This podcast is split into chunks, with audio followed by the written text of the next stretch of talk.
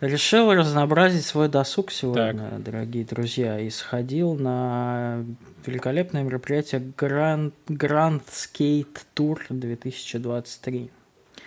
У меня такая немножко теплая любовь к скейтбордингу, потому что все мои друзья в детстве на нем катались, а я жирный. Вот, а ты плашмя на нем, ты садился на него, да, вот так вот, как... Да-да-да, и руками перебирал, как ящерица. Да-да-да.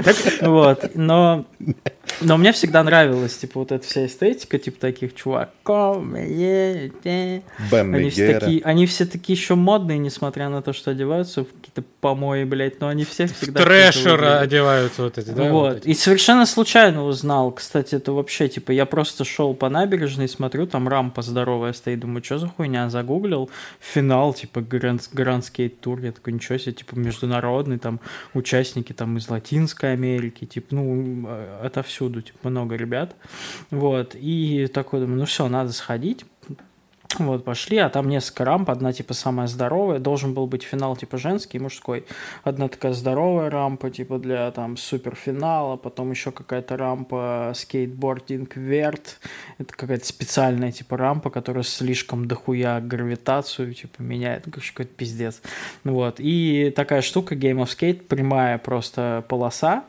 вот, и типа, нужно на земле трюки делать, то есть там нет ничего, ни рамп, ни перил, типа, фишка в том, что такой этап соревнований.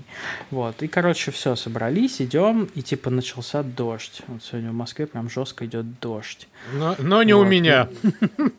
Мы подходим, типа, и там организаторы говорят, ну, типа, чуваки, в следующем году приходите, походу, типа, все отменяется, потому что, ну, все рампы мокрые, это просто травмоопасно, люто, вот. Ну, мы так что-то постояли, прошли чуть дальше, и там как раз вот где вот эта прямая штука, там народ подтягивается, и, видимо, организаторы решили, ну, хоть что-то, чтобы не пропадала вся эта организация, потому что поставили всего, там, все клево украсили, все классно, вот, решили все-таки провести какой-то мини-чемпионат и оставили только вот этот вид, и в чем там суть? По фингербордам вот эти вот... Ну, почти, типа, вызывается два чувака или три, звали троих обычно, но некоторые сливались просто, вот, и, типа, фишка в том, что один должен, ну, там они скидываются, кто первый, типа, выступает, один едет, делает какой-то трюк, и два других должны его повторить. И, типа, у кого не получается, тот получает одну букву, типа, слово «скейт».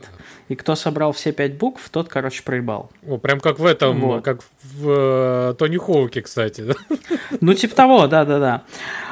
Ну, и вот мы что-то позалипали вот над этим всем, как ребята там на прямой просто делают трюки, но дождь начал лить еще сильнее, и просто пиздец, у них там доски выезжают из-под ног, они там все падают, блядь, просто жестко.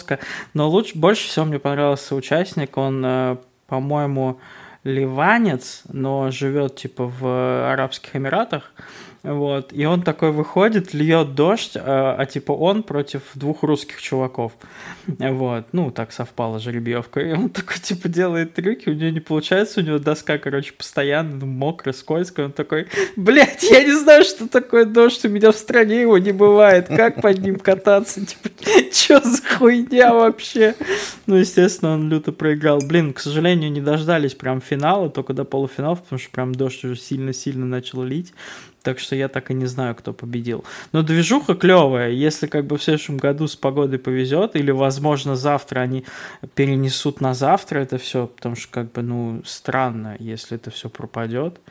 Вот. Советую сходить, посмотреть. Может, еще какие-то турниры по скейту есть. Это прям залипательная фигня. Иногда смотришь, как какие-то чуваки делают это все, и прям такой, нихуя себе, как вообще, он вообще и с этой планеты или нет. Но... Пока мы смотрели, конечно, всех там рвал просто в очко аргентинский чувак, какой-то супермастер, типа победитель в прошлогодний. Прям он, конечно, такой. Он делает еще трюк и типа немножко такой выебывался. Там такой флексил. Стиле. Да, флексил максимально. Латиноамериканский Тони Хоук такой прям. Но классно. Всем, кто катается на скейте, мое почтение. Интересно, может быть, в следующем году организаторы догадаются о существовании такой вещи, как крыша? А может, они еще зайдут в интернет и посмотрят прогноз погоды, блядь. Это на самом деле первый вообще мой вопрос, который у меня возник. Потому что еще в понедельник. У вас как бы, блядь, ну это осень в России, чуваки, может быть, нужно было залить на тент. Еще в понедельник было понятно, уже говорили, что будет выходные плохо. В будни будет тепло, солнечно. Ну, я думаю, что они, наверное, заранее, конечно, это все планировали, не за неделю организовывали. Но все равно, блядь, ну вот на осень. Ну, какая, блядь, под открытым небом, ну ты че? Да, я тоже разнообразил свой досуг сегодня и попил 45-градусной самогонки. Ну, в какой-то степени... Ты тоже проскейтер. Экстремальный вид спорта. Я, можно сказать, тоже пофлексил. Двойной кикфлип сделал. На гладильной доске ебашил. Трюки. Бабушка, смотри, что я умею. И хуя.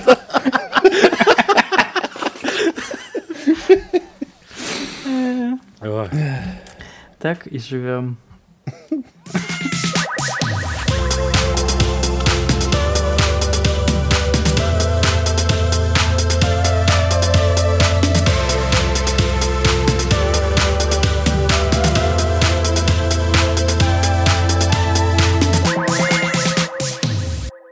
Всем привет, дорогие друзья, в эфире 96-й выпуск подкаста «Ход Котами». Мы, как всегда, в этой студии втроем. Вы нас спрашиваете, где же гости? Хотя никто не спрашивает. Гости будут, но попозже. Как и гости не спрашивают.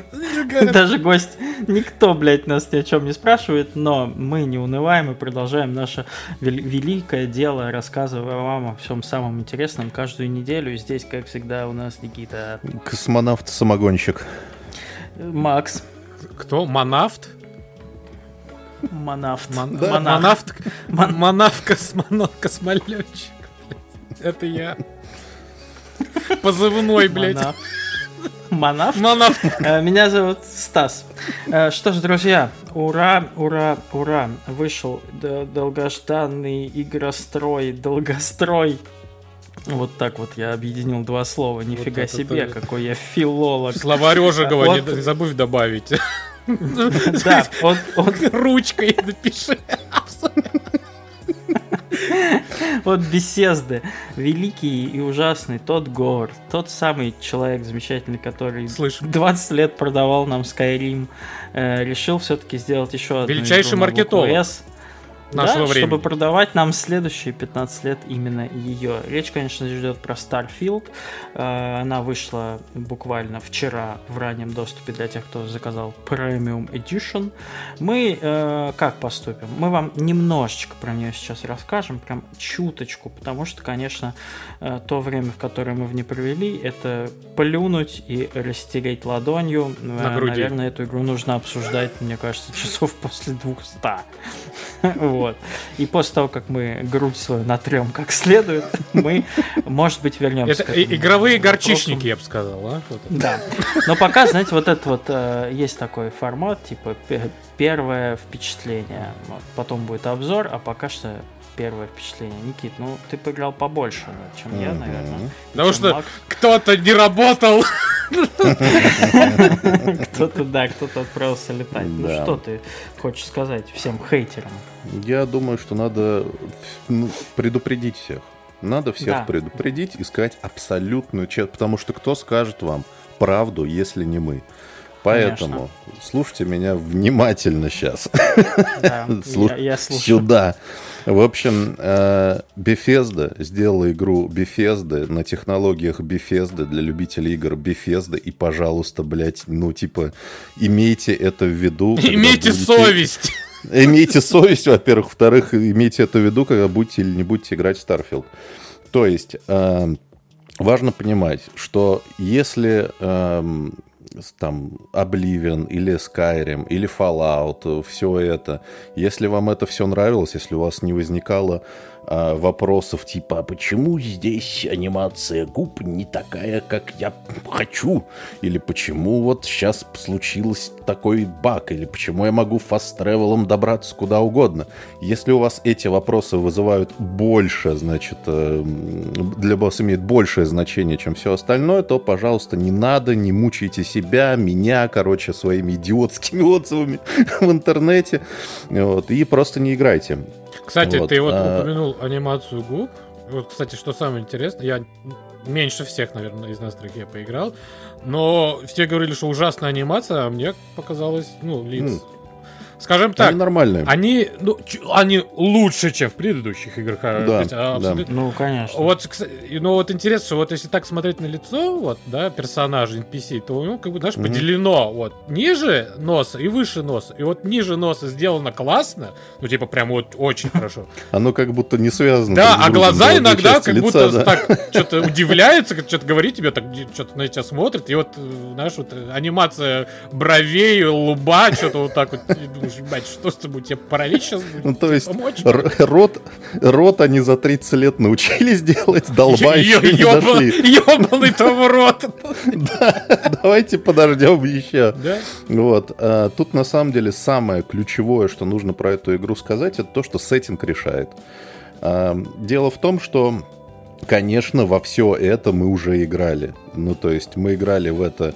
В 2006 году в Обливине, мы играли в это в 2011 году в Скайриме, мы все еще, это было актуально в 2015 в Fallout 4. Fallout 7.6 в 2019 это все еще на повестке дня. Еще и от сторонних, да, похожих разработчиков, которые делали Outer Worlds, в принципе, потому что, ну, да. Прям веет, да, прям неплохо от этого, вот. Угу. Но тут важно что? Важно то, что Bethesda раз в какое-то время собирается со всеми силами и делает не вот Fallout 76, который, ну, все-таки был сделан на отъебись. Ну, как бы при всех достоинствах, при всех недостатках, но это не была Bethesda на полную мощь. Вот, они сделали новую игру, она называется Starfield, они сделали ее изо всех сил, но на старых костылях. Скорее всего, я сейчас, конечно, вступаю в область догадок и диких непроверенных сведений, но, скорее всего, я подозреваю... Ну, как все игровые журналисты. Да. Я подозреваю, что, скорее всего, это последняя игра на этих костылях, потому что, ну, типа, дальше уже нельзя. Скорее всего, Elder Scrolls 6, а именно ею сейчас они занимаются, скорее всего, это будет новый движок, новые технологии, новые там анимации и так далее, и тому подобное. Вот. Что нужно, самое важное про Starfield, это то, что это все еще та же игра, но если тебя не сводит с ума космос, если ты, короче, не мечтал, когда смотрел «Светлячок», я сейчас вместе со всеми этими ребятами полечу в неизвестность, если ты, короче, там не дрочишь на там, космическую «Одиссею» 2000 года и на «Интерстеллар» и на все остальное, то ты как бы ничего в этой игре нового не найдешь. Ну, потому что если тебя это все не манит, ты такой, это Fallout 4, это Skyrim, это Oblivion, все, я это все узнал, я в это все уже играл, мне неинтересно, мне скучно. Вот. И поэтому, да, если вы любите космос, это пиздец, ребята. Ну, то есть... Ебанешься. Ну, то есть, вообще, сколько у нас больших космических РПГ выходило за последние лет 15? Я подчеркиваю больших, потому что Outer Worlds при всех своих... Ну, при всех своих... Это большая космическая РПГ. Ну, сравнительно, ты знаешь, она, ну, как для будто бы... Для своих пределов и для своих мощностей... вот именно, для своих мощностей. Ну, конечно, она так-то... Есть... Ну, это как сейчас говорить, а вот, помните, фрилансер, блядь, ну, она для своих-то мощностей была большой-то космической игрой. Не, ну, все-таки... Не, ну, подожди, фрилансер — это, опять же, большая игра, много планет, много звездных систем... Да. Mass Effect, ну, то Mass Effect тоже это в сторону сюжетно ориентированной ролевой игры, опять же. То есть, там, ты можешь полетать, конечно, по планеткам. Ну ладно, давай, я понял, да. Единственное, что может было прийти, это No Man's Sky. Это единственное, что это может прийти в голову. Да, но это не ролевая игра, да. Да, это выживач. Это выживач и со всеми плюсами, со всеми минусами. Мы сейчас не будем, короче, что лучше, No Man's Sky или Starfield. Это, блядь, самый ебланский спор в интернете сейчас. Мне абсолютно неинтересно в нем участвовать. Вот. Важно сказать, что большой ролевой именно игры про космос, где ты можешь ходить ногами, говорить с персонажами, выполнять квесты, качать персонажа, при этом сесть в космический корабль и улететь нахуй, при этом в этом самом нахуе приземлиться нахуй и прям на залупе построить еще свой, не знаю, свою колонию, такого нет. Ну просто нет. У тебя нет других вариантов. Сейчас я скажу, ты сейчас только что писал No Man's Sky, по сути. Да, но нет там ни квестов, ни, короче, ни... Нет, там может, есть квесты же. Ну да. Около квесты, короче, все понятно. Ребята, да, которые наиграли в No Man's Sky 3000 часов, блядь, накидайте... Выздоравливайте, да, пейте таблетки. Накидайте Никите в личку, блядь, скриншоты, блядь, игры. Себе накидайте своих персонажей и своих аванпостов, блядь. Вот. Дело в том, что аванпост, вот, например, аванпост в Старфилде, это вещь, которой ты можешь вообще не заниматься.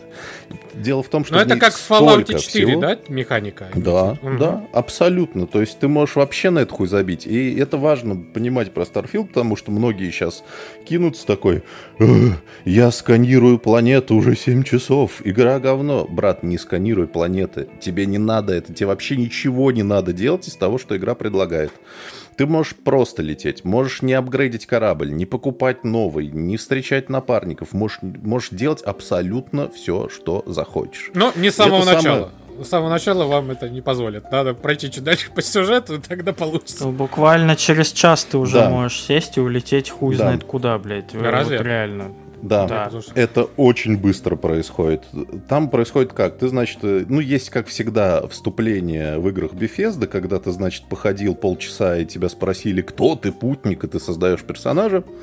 А потом тебе, значит, говорят: привет, короче, ты столкнулся с инопланетным артефактом, на тебе мой корабль, за тобой присмотрит робот, чтобы ты куда-нибудь не улетел с моим кораблем.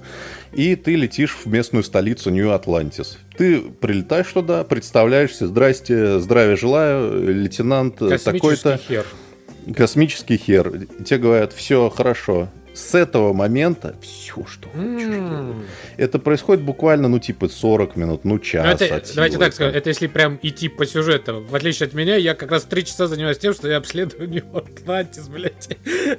Решаю там активности, так называемые, местные. И это можно. И на самом деле тут важно понимать, что сама суть Starfield и вообще игр от Bethesda, это почему ее некорректно сравнивать с Mass Effect, например, или как сейчас любят, с Baldur's Gate. Это игры с абсолютно разным подходом именно к структурному. Потому что, например, тот же Mass Effect — это игра про сюжет. Что бы ты ни хотел делать в этой игре, тебе нужно быть командором Шепардом, спасать галактику, делать то-то, то-то, последовательно обязательные вещи. Starfield, основной сюжет очень быстрый, мне кажется, я уже прошел его наполовину, мне кажется, за эти 2 дня. И игры Bethesda, они про твое взаимодействие с миром. Тебя погружает в охерительный мир с очень крутым ворлдбилдингом. Вот что у Bethesda всегда работает. Я как начал погружаться в местный ларец, значит, есть объединенные колонии, есть свободные колонии, есть такой-то культ, есть вот эти космические варвары-спейсеры, значит, что случилось с Землей, почему человечество туда-сюда, а вот здесь вот, значит, ты на орбите Венеры, значит, по сюжету находишь старые верфи, где делались первые межзвездные корабли, и ты, значит, ходишь по всему этому, все супер детализировано, то есть там, значит, в каждой комнате миллиард вещей, миллиард каких-то надписей на стенах, и ты находишься там внутри, вот буквально, если ты хочешь, если ты, значит, обращаешь внимание на то, как стрелять, например.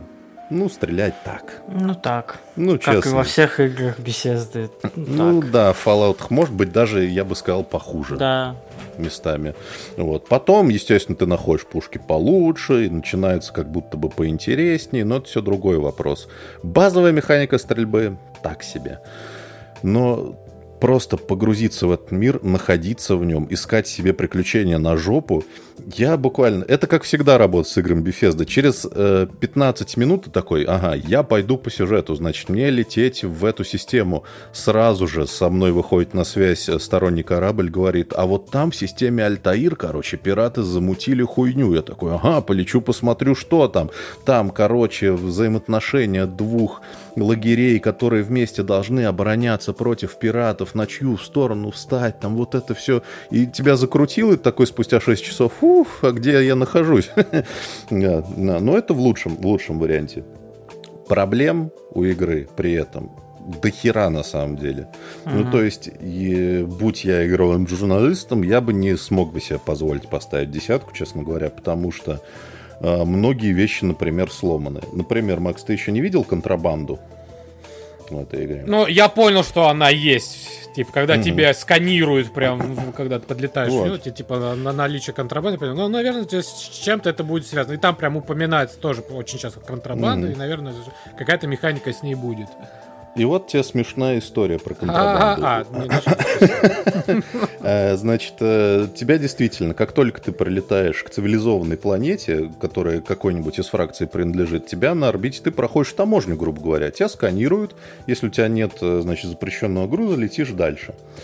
И, значит, потом у тебя открывается специальный отсек, который ты можешь навесить на свой корабль, в котором можно втихую провозить, значит, контрабанду. Звучит круто. Но есть маленький нюанс. В этой игре из любого меню, из любого вот места ты можешь фаст-тревелом переместиться куда угодно. Да. Например, сразу на планету и забить хуй. И возить столько контрабанды, блядь, сколько хочешь. Ну, то есть механика сломана пополам вот на старте. Тебе сразу говорят, вообще можно не. Вот, кстати, ну, есть, так... мне кажется, что именно сама механика вот этого фаст-тревела была какая-то немного... Ну, не то, что лишняя, но она какая-то немного неправильная. Мне показалось. Ты понимаешь, в чем дело? Я тоже так думал сначала, потом подумал. Представь себе, ты провел в этой игре 600 часов. Ну, во-первых, это твои проблемы. Давай начнем с того, что ты провел в этой игре 600 часов.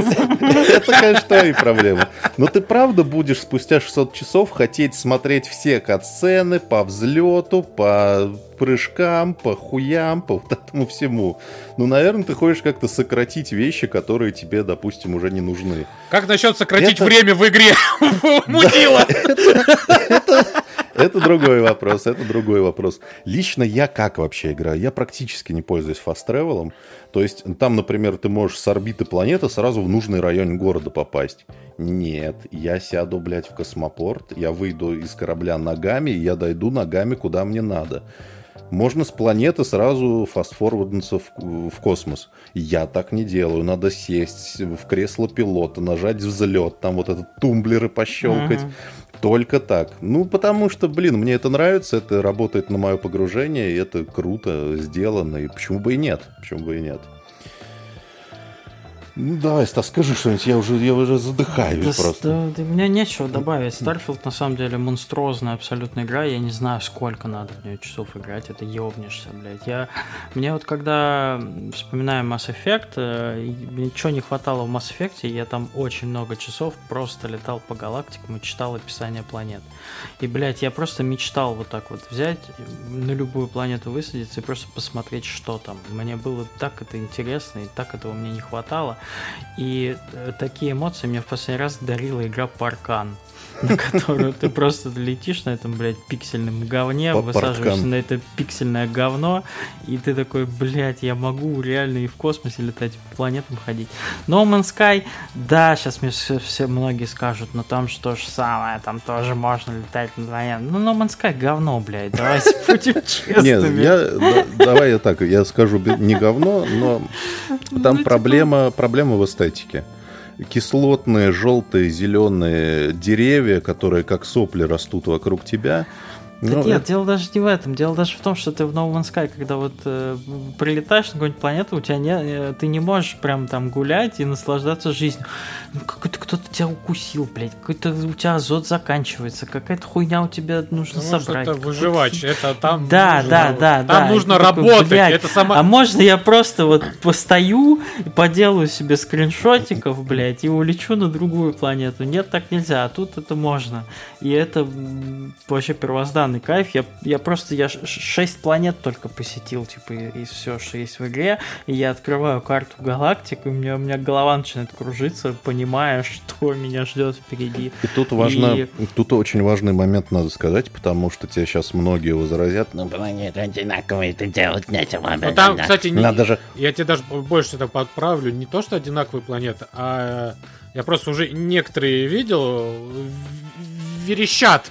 Местная фауна в Твиттере и в ДНТТФе, что не то, что не планеты одинаковые, а даже аванпосты одинаковые, что там прям все то же самое, даже мертвые тела лежат там на тех же местах, как и в предыдущих. Возможно. Насчет мертвых тел не скажу. То, что аванпосты одинаковые, это было еще в Mass Effect. Это всегда в этих играх объясняется просто типовая застройка. Мертвые тела — это тоже застройка типовая. Типовое убийство, блядь, хотите сказать? У нас что, тут серийный маньяк, блядь? Свой почерк оставил. Про тела ничего не скажу, но тут просто как бы нюанс в том, что ты... Чтобы погрузиться в этот мир, тебе хочется в него поверить. Я бы, честно говоря, не очень бы поверил, если бы на каждой планете необитаемой, куда ты садишься, был бы миллиард вопросиков и там разных заданий, и разных сундуков. Ну, типа, это странно. Ты садишься на пустынную планету, она, мать твою, пустынная. Какая же она еще, нахуй? Вот. И тут тоже, опять же, важно, не обязательно садиться на каждую планету. Хочешь? Садись. Это многое. А это песочница, по сути. Ну, типа, ты играешь... Да. Как ты хочешь. Многое в этой игре сделано для того, чтобы просто было можно. Потому что, чтобы игра тебе не говорила «нельзя», потому что, ну, типа, тебе дают огромный мир, тебе говорят «нельзя», это тебя фрустрирует, конечно, тебя это фрустрирует. А в Старфилде можно, и это можно, и это можно. Контрабанду можно, стелс в космосе можно. Ты видел, Макс, там стелс в космосе, мать твою? Немножко прихуел. Когда вот двигатели, типа, на мини. Да, кстати, вот это, давайте немножко здесь остановимся, запомним, да, сейчас, что добавили вот новую механику, это как раз такого симулятор корабля, что у корабля есть свои... индикаторы, да, это типа два оружия, ракеты, щиты, гиперпрыжок и да, и сам двигатель. И ты можешь в реальном времени менять подачу, распределение энергии, чтобы где-то было больше, где-то меньше. Естественно, для гиперпрыжка, естественно, нужно вообще чуть-чуть, ну, в самом начале тебе нужно прям везде все поставить на минимум, чтобы тебе гиперпрыжок заработал. Мне это вообще такое, ебать, ну, это неплохо. Не знаю, как это будет во время боев, когда ты, блядь, пытаешься вот как на клавиатуре, типа, блядь, нужно понизить электричество, блядь, в каком-то говне, блядь, я не могу, мне читов мало. Вот это. На самом деле, да, тут еще важно сказать, что это не симулятор, конечно, никакой, не Elite Dangerous, поэтому там все достаточно просто. Но механика из вот как будто, вот, знаешь... Да, конечно, из этих всех игр, и просто она сделана очень просто, чтобы тебя, ну, не ебало. Я вот по опыту нескольких космических сражений могу сказать, что они, ну, типа, достаточно спокойно протекают. То есть тебя медленно, вражеский корабль, он отлетел, и сейчас он разворачивается, чтобы на тебя напасть. А ты просто в 30 FPS играешь. За это время ты успеешь 10 раз все поменять, все настроить, полечиться. Просто полечить корабль, если что, обшивку. Если у тебя есть... Да, одной кнопочкой, если у тебя есть запасные части. Подорожника, да, реально приложить, да. Пробой, не болей, корабль. Просто, на самом деле... Ну, конечно, детальнее вернемся, но просто вот это действительно игра для тех, кто любит космос и sci-fi приключения. Вот, ну, это прям как будто бы она очень нишевая. И я безумно вообще влюблен в нее пока что, и мне прям хочется дальше летать, просто исследовать. Но пару еще моментов, вот чисто технических таких. В этой игре самый удобный фотомод, блять, который я в истории видеоигр вообще видел. Просто одной кнопкой, блять, не надо ни в какие меню переходить, включать фотомод, ждать, пока он, блять, загрузится. В какие-то настройки просто ты включаешь сканер, у тебя внизу кнопочка, ты нажимаешь фотомод, у тебя игра переходит в фотомод, ты щелкнул красивую картиночку, нажал обратно сканер, все, вышел. Вот это, не надо ты дрочью заниматься, блядь.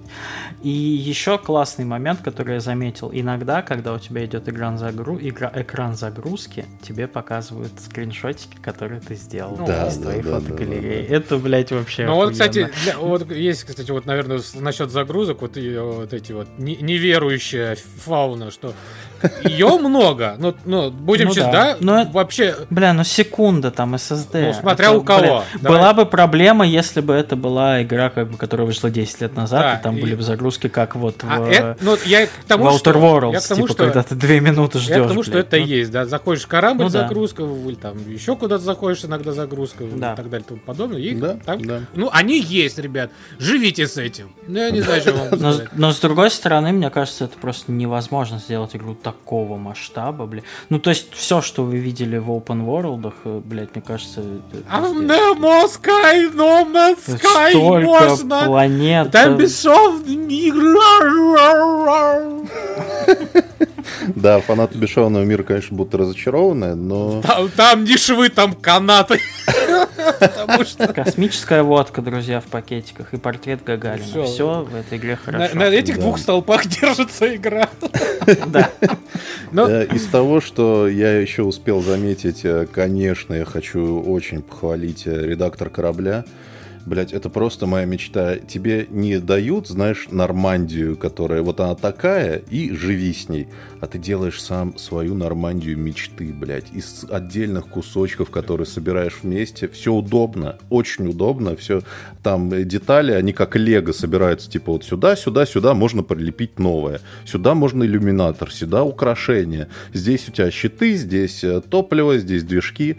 При этом это все как бы, ну, игра не забывает, что ты не в конструкторе находишься, а в игре, это все должно работать. Там есть прикольная кнопка Flight Check.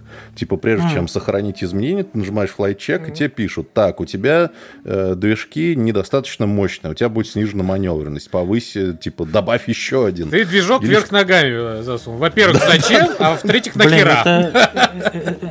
Это уже какой-то амаш в сторону любителей Kerbal Space Program, как бы. На самом деле, я играл в такую игру, только это было примерно 25 лет назад, она называлась Star Control 2. Как? Тоже Star Control 2. Star Control, все.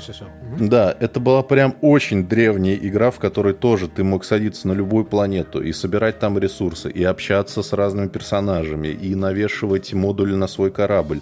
Просто тогда это было, короче, три пикселя ползут по черному экрану, и там типа еще точечки, это звезды, и такой пип-пип-пип. А сейчас это все в полном 3D. Я такой, бля, знаете, вы мне скажите одну вещь. Ладно, все понятно, но есть в играх от Bethesda одна вещь, которая, ну, она дополняет все вот это. Она должна дополнить, потому что без этого игры Bethesda как-то так себе, ну, ничего. Книги есть. Нет, это понятно. Музыку. Я, естественно, про музыку, потому что в Skyrim, в Моровинде, в Elder Scrolls, что в Fallout была, естественно, ну, ты когда произносишь вот эти названия, то у тебя сразу же играет музыка тех или иных игр.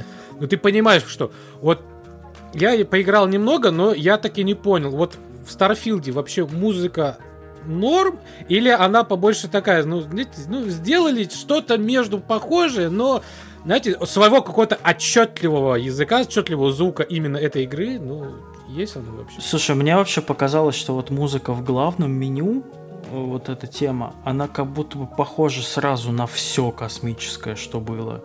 И вот как будто бы это даже... У меня было ощущение, как будто бы это взяли откуда-то эту мелодию. И она как вот вроде бы на все одновременно похожа, но ты понимаешь, что это как будто бы своя тема. Я бы даже так сказал. У Bethesda есть свой почерк музыки, который меняется в зависимости от сеттинга. Потому что в Fallout'ах, в трехмерных новых, музыка очень похожа на Elder Scrolls, просто она со своими нюансами, которые подчеркивают, ты в радиоактивной помойке, но ты бомж. Но ты все равно ее сможешь отличить. Я так скажу. Конечно, ты ее сможешь отличить. А вот... И Starfield. Здесь, мне кажется, это мое мнение, здесь, кажется, это же присутствует. То есть это абсолютно классические для Bethesda мелодии, которые при этом снабжены вот этими космическими sci-fi звуками, которые ее и выделяют. Ну, то есть я прям, мне очень нравится. Единственный момент, когда я такой немножко усмехнулся, это в самом-самом начале, когда появляется лого игры, звук спиздили у этого, у Ханса Циммера из Интерстеллара. Один в один просто, да. Это просто переслушай, это, блядь... Ну, это сэппл-пак есть же циммеровский. Может, взяли. Знаете, что вот при всех, конечно, абсолютно моей любви к этой игре, есть один только минус, который меня дико дрочит. Возможно, это откроется, но я просто не увидел нигде такой инфы. То, что, к сожалению, к моему, транспорта никакого наземного в игре нет. И да. Вот это вот меня нету космической лошадки? Нету хотя бы, да, какого-нибудь марсоходика, там, который 3 км в час ползет. Ну, кстати, давайте будем честны, в Fallout'е тоже не было никаких... Но там был, ладно... Мир из говна состоит, а тут вроде как технологии. В Fallout 4 был, конечно, экзокостюм, который мог быть чуть быстрее, чем ты ходишь. Но это только в 4-м, да. В предыдущих Fallout'ов не было никакого передвижения. Тут еще смотри, какая хуйня. Если бы ты приземлялся на планету и прям, опять же, начинался этот бесшовный мир, который тебе надо весь ходить, наверное, нужен был бы здесь транспорт. Но тут это не так работает. Если ты садишься в сюжетной локации, ты садишься, скорее всего, прям посреди этой сюжетной локации. Если ты садишься в рандомное место, то ты, значит, не вся планета тебе доступна, а область вокруг корабля. И ты как будто бы находишься посередине точки интереса вокруг. То есть ты до них можешь дойти, за 3 минуты до каждой. Поэтому, как-то так. Я не испытал, необходимости в нем. Я был бы не против, если он будет. Если будет он в DLC. Джекпад. Блэкджек. Да, есть они? Есть блэкджек, но он опять же, тебе нужно качать навык интуализования. Тебе нужно находить новые... перков ебанись нахуй просто. Слушай, перков... Мне кажется, столько же, сколько в типичной игре от Bethesda. Типа, список 10-15 в каждой есть, и ты их мансуешь.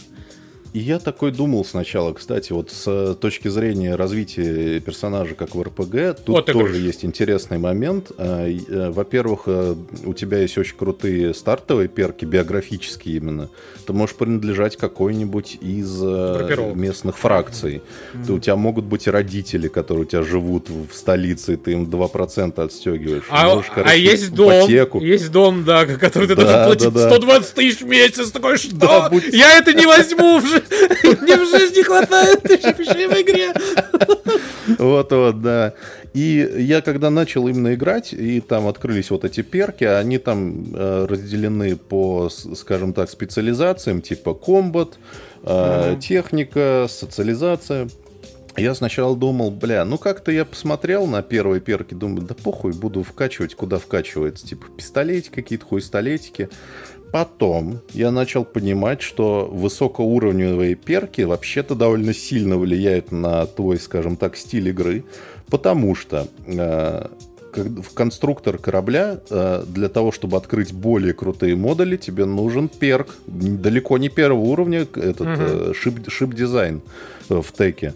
Чтобы у тебя был, если ты хочешь, огромный корабль, в котором несколько отсеков, медотсек, лаборатория, там, оружейная, а там так можно. И ты хочешь, чтобы у тебя был... Аквапарк, да. Если ты хочешь, чтобы у тебя был большой экипаж, а там можно набирать экипаж самому, то тебе нужно качать социализацию, потому что там высокоуровневый перк, это именно управление командой, чтобы ты мог брать большую команду. Команда — это не отдельный NPC, с которым нужно с каждым общаться, как напарники, да, это просто рандомный, просто NPC обычный, да? Ты можешь брать напарников, которые там со своими историями, и их назначать в качестве экипажа. Но также ты можешь встречать просто, чуваков в баре. Я, например, на Марсе встретил какого-то там штурмана, он там мне предложил свои услуги, я сказал, не, братан, сейчас у меня все занято, у меня корабль размером с 2 туалета. Вот. Занял бы тоже, кстати... Тоже, кстати, Марс, блять, как охуенно там сделан Марс. Там как бы эти шахтеры работают, и они используют взрывчатку под землей. И поэтому, где такое-то было, я помню. Да, Никит? Ну, это классика, да. И ты, короче, когда находишься в их городе, а он у них под землей, ты чувствуешь взрывы, которыми они пользуются. И они типа там, во-первых, висит, естественно, красная табличка с надписью типа 72 часа с последнего инцидента. И раз в какое-то время женский голос начинает отсчет до взрыва, типа там 5, 4, 3, 2, и такое все бум-бум-бум, там, короче, ложки, вилки, все звенят. Ну, это, кстати, я так понял, что это во многих, даже вот в первом же городе, когда ты просто выходишь и чуть дольше постоишь, ты прям начинаешь, слышишь какой-то звук, а потом наверх смотришь, а ты видишь, как приземляется там еще один корабль, да, прям такой созвук, и нарастает, прям реально, как будто он рядом с тобой уже прилетает, садится где-то, ты думаешь, ебать, ну... Чувство, что этот вот... город живет вообще, но оно присутствует. Да. Это я вот ворлдбилдинг. Да-да-да, по поводу живого города еще вот мне нравится очень просто, как NPC между собой разговаривают. Типа, я прилетел на этот Марс, подземная вот эта вот хуйня, все плохо, у всех там одни шахтеры. И типа девушка такая стоит, с другой разговаривает. Ну, многие, кто сюда приезжают, конечно, им кажется, что это депрессивное местечко. Я такой, ну да, блядь, действительно. Ну, то есть такие мелочи. У меня, кстати, есть одна херня, которая мне не очень понравилась и не очень нравится. А это ты когда гуляешь по городу, и тебе, знаешь, как будто издалека, типа... Ну, как это было в других играх? Тебе просто подбегает, откуда ты не возьмешь чувак, и все, у тебя сразу вот это диалоговое окно, да, ну... приближение к NPC, и там все, он тебе что-то там втирает какую-то дичь, типа, вот для тебя есть задание, вот тебе письмо, и я побежал, и ушел. Тут, ну, такого нету, как будто, знаешь, кто-то издалека, эй, ты тут, да, часом, что делаешь? Если что, зайди и проверь. Я пытаюсь найти, кто это говорит, я кручу камеры, у меня появляется задание, я такой, а что происходит? Ты кто, блядь? Нет, там бывает и так, и так. То есть там есть вот эта вот категория слухов, вот эти активности. Да, вот это, наверное, как раз активность. Ты там, типа, услышал диалог, естественно, я прошелся по первому городу, я сразу 8 этих активити собрал, потому что один охранник говорит другому, ты это услышал, можешь пойти расследовать. Вот, а но ты просто иногда не понимаешь, где и кто. Ну, чтобы, знаешь, просто постоять, послушать, чтобы понять, что это от них. Это не просто ты прошел мимо, они что-то мимо этого разговаривали, у тебя хуяк, миссия, думаю, и ты еще пойдешь, пытаешься понять, а что это за миссия. Вот, к сожалению, вот мне это, наверное, из-за того, что я вот переиграл Baldur's Gate, я привык, что в каждой миссии есть вот это 3 тома объяснения, что было до этого и для чего это. Я захожу сюда к Тите, говорит, просто зайди в этот, ну, well, да, колодец, разберись. Ага. Чего разобраться? Что разобраться? А что там вообще? Почему я должен туда идти? Потому что что? Да, но важно, что можешь не идти, потому что там миллиард этого всего. Знаешь, можно, но я пойду. Спасибо. Я пошел. Я думаю, что мы за 40 минут нормально первых впечатлений наговорили. Да, вот это. Стас говорит, 5 минут пару слов скажем. А невозможно, понимаешь? Я хочу подытожить... своими аналитическими прогнозами. Дело в том, что... Игра провалится! Что Фауна в Твиттере, короче, продолжает беседовать по поводу того, типа, станет ли это новым Скайримом или не станет. Мне кажется, скорее нет, по очень прозаичным причинам. Потому что сеттинг. Во-первых, космический сеттинг, да и вообще всякий необычный сеттинг, он показывает себя хуже, чем тоже фэнтези. Всегда. Или хуже, чем обычная жизнь. Ну, то есть, грубо говоря, сравните, сколько продали копий GTA 5 и сколько RDR 2. Ну, то есть, это в разы просто разница. Просто потому, что, ну, типа, я не люблю ковбоев, я не буду в это играть. Тут то же самое. Я не люблю космонавтов, я не буду в это играть. Я люблю дракончиков и магию. Тьфу, блядь. Да, ну то есть на самом деле... Я хочу сказать, что там еще, конечно, не только сеттинг, блядь, но и поддержка самой игры, да. Ну все-таки GTA 5 поддерживается спустя 10 лет, а RDR, ну, и 2 лет не продержалась. И... Да, тут это мы тоже, кстати... к сожалению, играет роль свою. Мы тут должны, кстати, посмотреть, как будет Starfield поддерживаться, на самом деле, насколько в него будут вливать силы, потому что одно DLC уже точно запланировано, Посмотрим, что там будет. Но в целом, опять же, большие игры от Bethesda, они тоже, как обычно, допиливаются на ходу еще очень-очень много лет. Очень много еще зависит от комьюнити мододелов. И мне кажется, вот Starfield — это такая поляна для модов. Ну, кстати, как ебанёшь, уже сказали, да, когда вышел Starfield, уже было плюс 30 с чем-то модов. Уже было готово, разных. А на подходе еще 3 миллиона. Ну, кстати, что самое интересное, для ПК, для пользователей уже появились автопереводы. И уже, кстати, хорошие, да, достаточно. Да, вот эти всякие, да, Дипл и Симпл Дипл.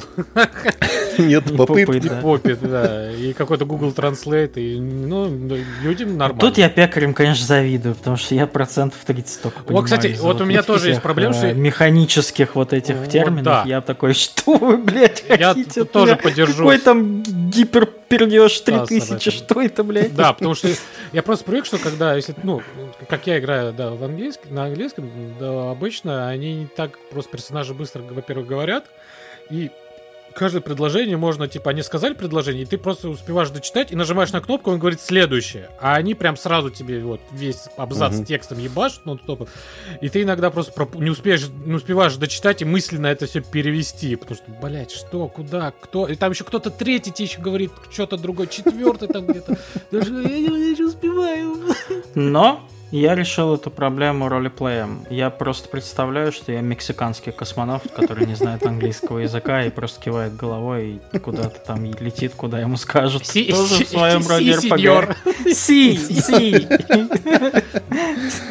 Да, но тут тоже специфика сеттинга влияет, что если ты, скажем, на английском играешь в Skyrim, тебе проще, потому что, ну, темный маг, орк, дракон прилетел спалить деревня. А тут тебе, будьте здрасте, тут... иди почитай там, что случилось с человечеством после 2112 года. Это прям научная фантастика. Прям, вот, да. Давайте тогда под конец скажем, вот какую вы выбрали себе предысторию? Кто здесь? Я выбрал «Охотник за головами». Я эксплорер. Интернет. Да. И из пятков я выбрал себе только эмпатию. 2 других я оставил пустыми, потому что они все устроены так, что как бы здесь хорошо, но с другой стороны будет хуёво. Поэтому, кстати говоря, да, если вы не знали, вдруг люди, которые там 5 часов выбирали себе перки начальные, можно никакой не выбрать. Вот, но я выбрал только эмпатию. И в первой же миссии я случайно уебал стадо кабанов каких-то космических, блядь, потому что они на меня напали, и я не ту кнопку нажал. Но вот, там некоторые перки вот взаимоисключающиеся иногда есть. Ты выбрал там есть некоторые перки, которые говорят, ну, с этим перком это работать не будет. Ну, типа, да, ты не можешь одновременно быть интровертом и экстравертом. Да. Такой биполярный космонавт. Это, извините, там все-таки год 2333, а не 2023, блядь. Да, я себе выбрал, на самом деле, этого скаундрела, как это, негодяя, значит, бандита. И я себе так придумал, что, значит, у него родители, за которым нужно отстегивать. У него ипотека. Ну, конечно, он занимался темными делами обязательно. И у меня как-то так само получилось, кстати, к вопросу о том, возможен ли отыгрыш в играх Bethesda. Возможен. Я тут отыгрываю такого, знаете ли, этого капитана из сериала «Светлячок». То есть я всем говорю, что я только за кредиты. Я только за кредиты. Но внутри у персонажа доброе сердце, поэтому, когда надо впрячься, красиво, он впрягается. Красиво, такой, красиво. Ух, хорошо. Ой, да. Эх. Нравится, как Стас всегда отбивки между темами делает своим вот этим. Эх, по звездному полю. С конем.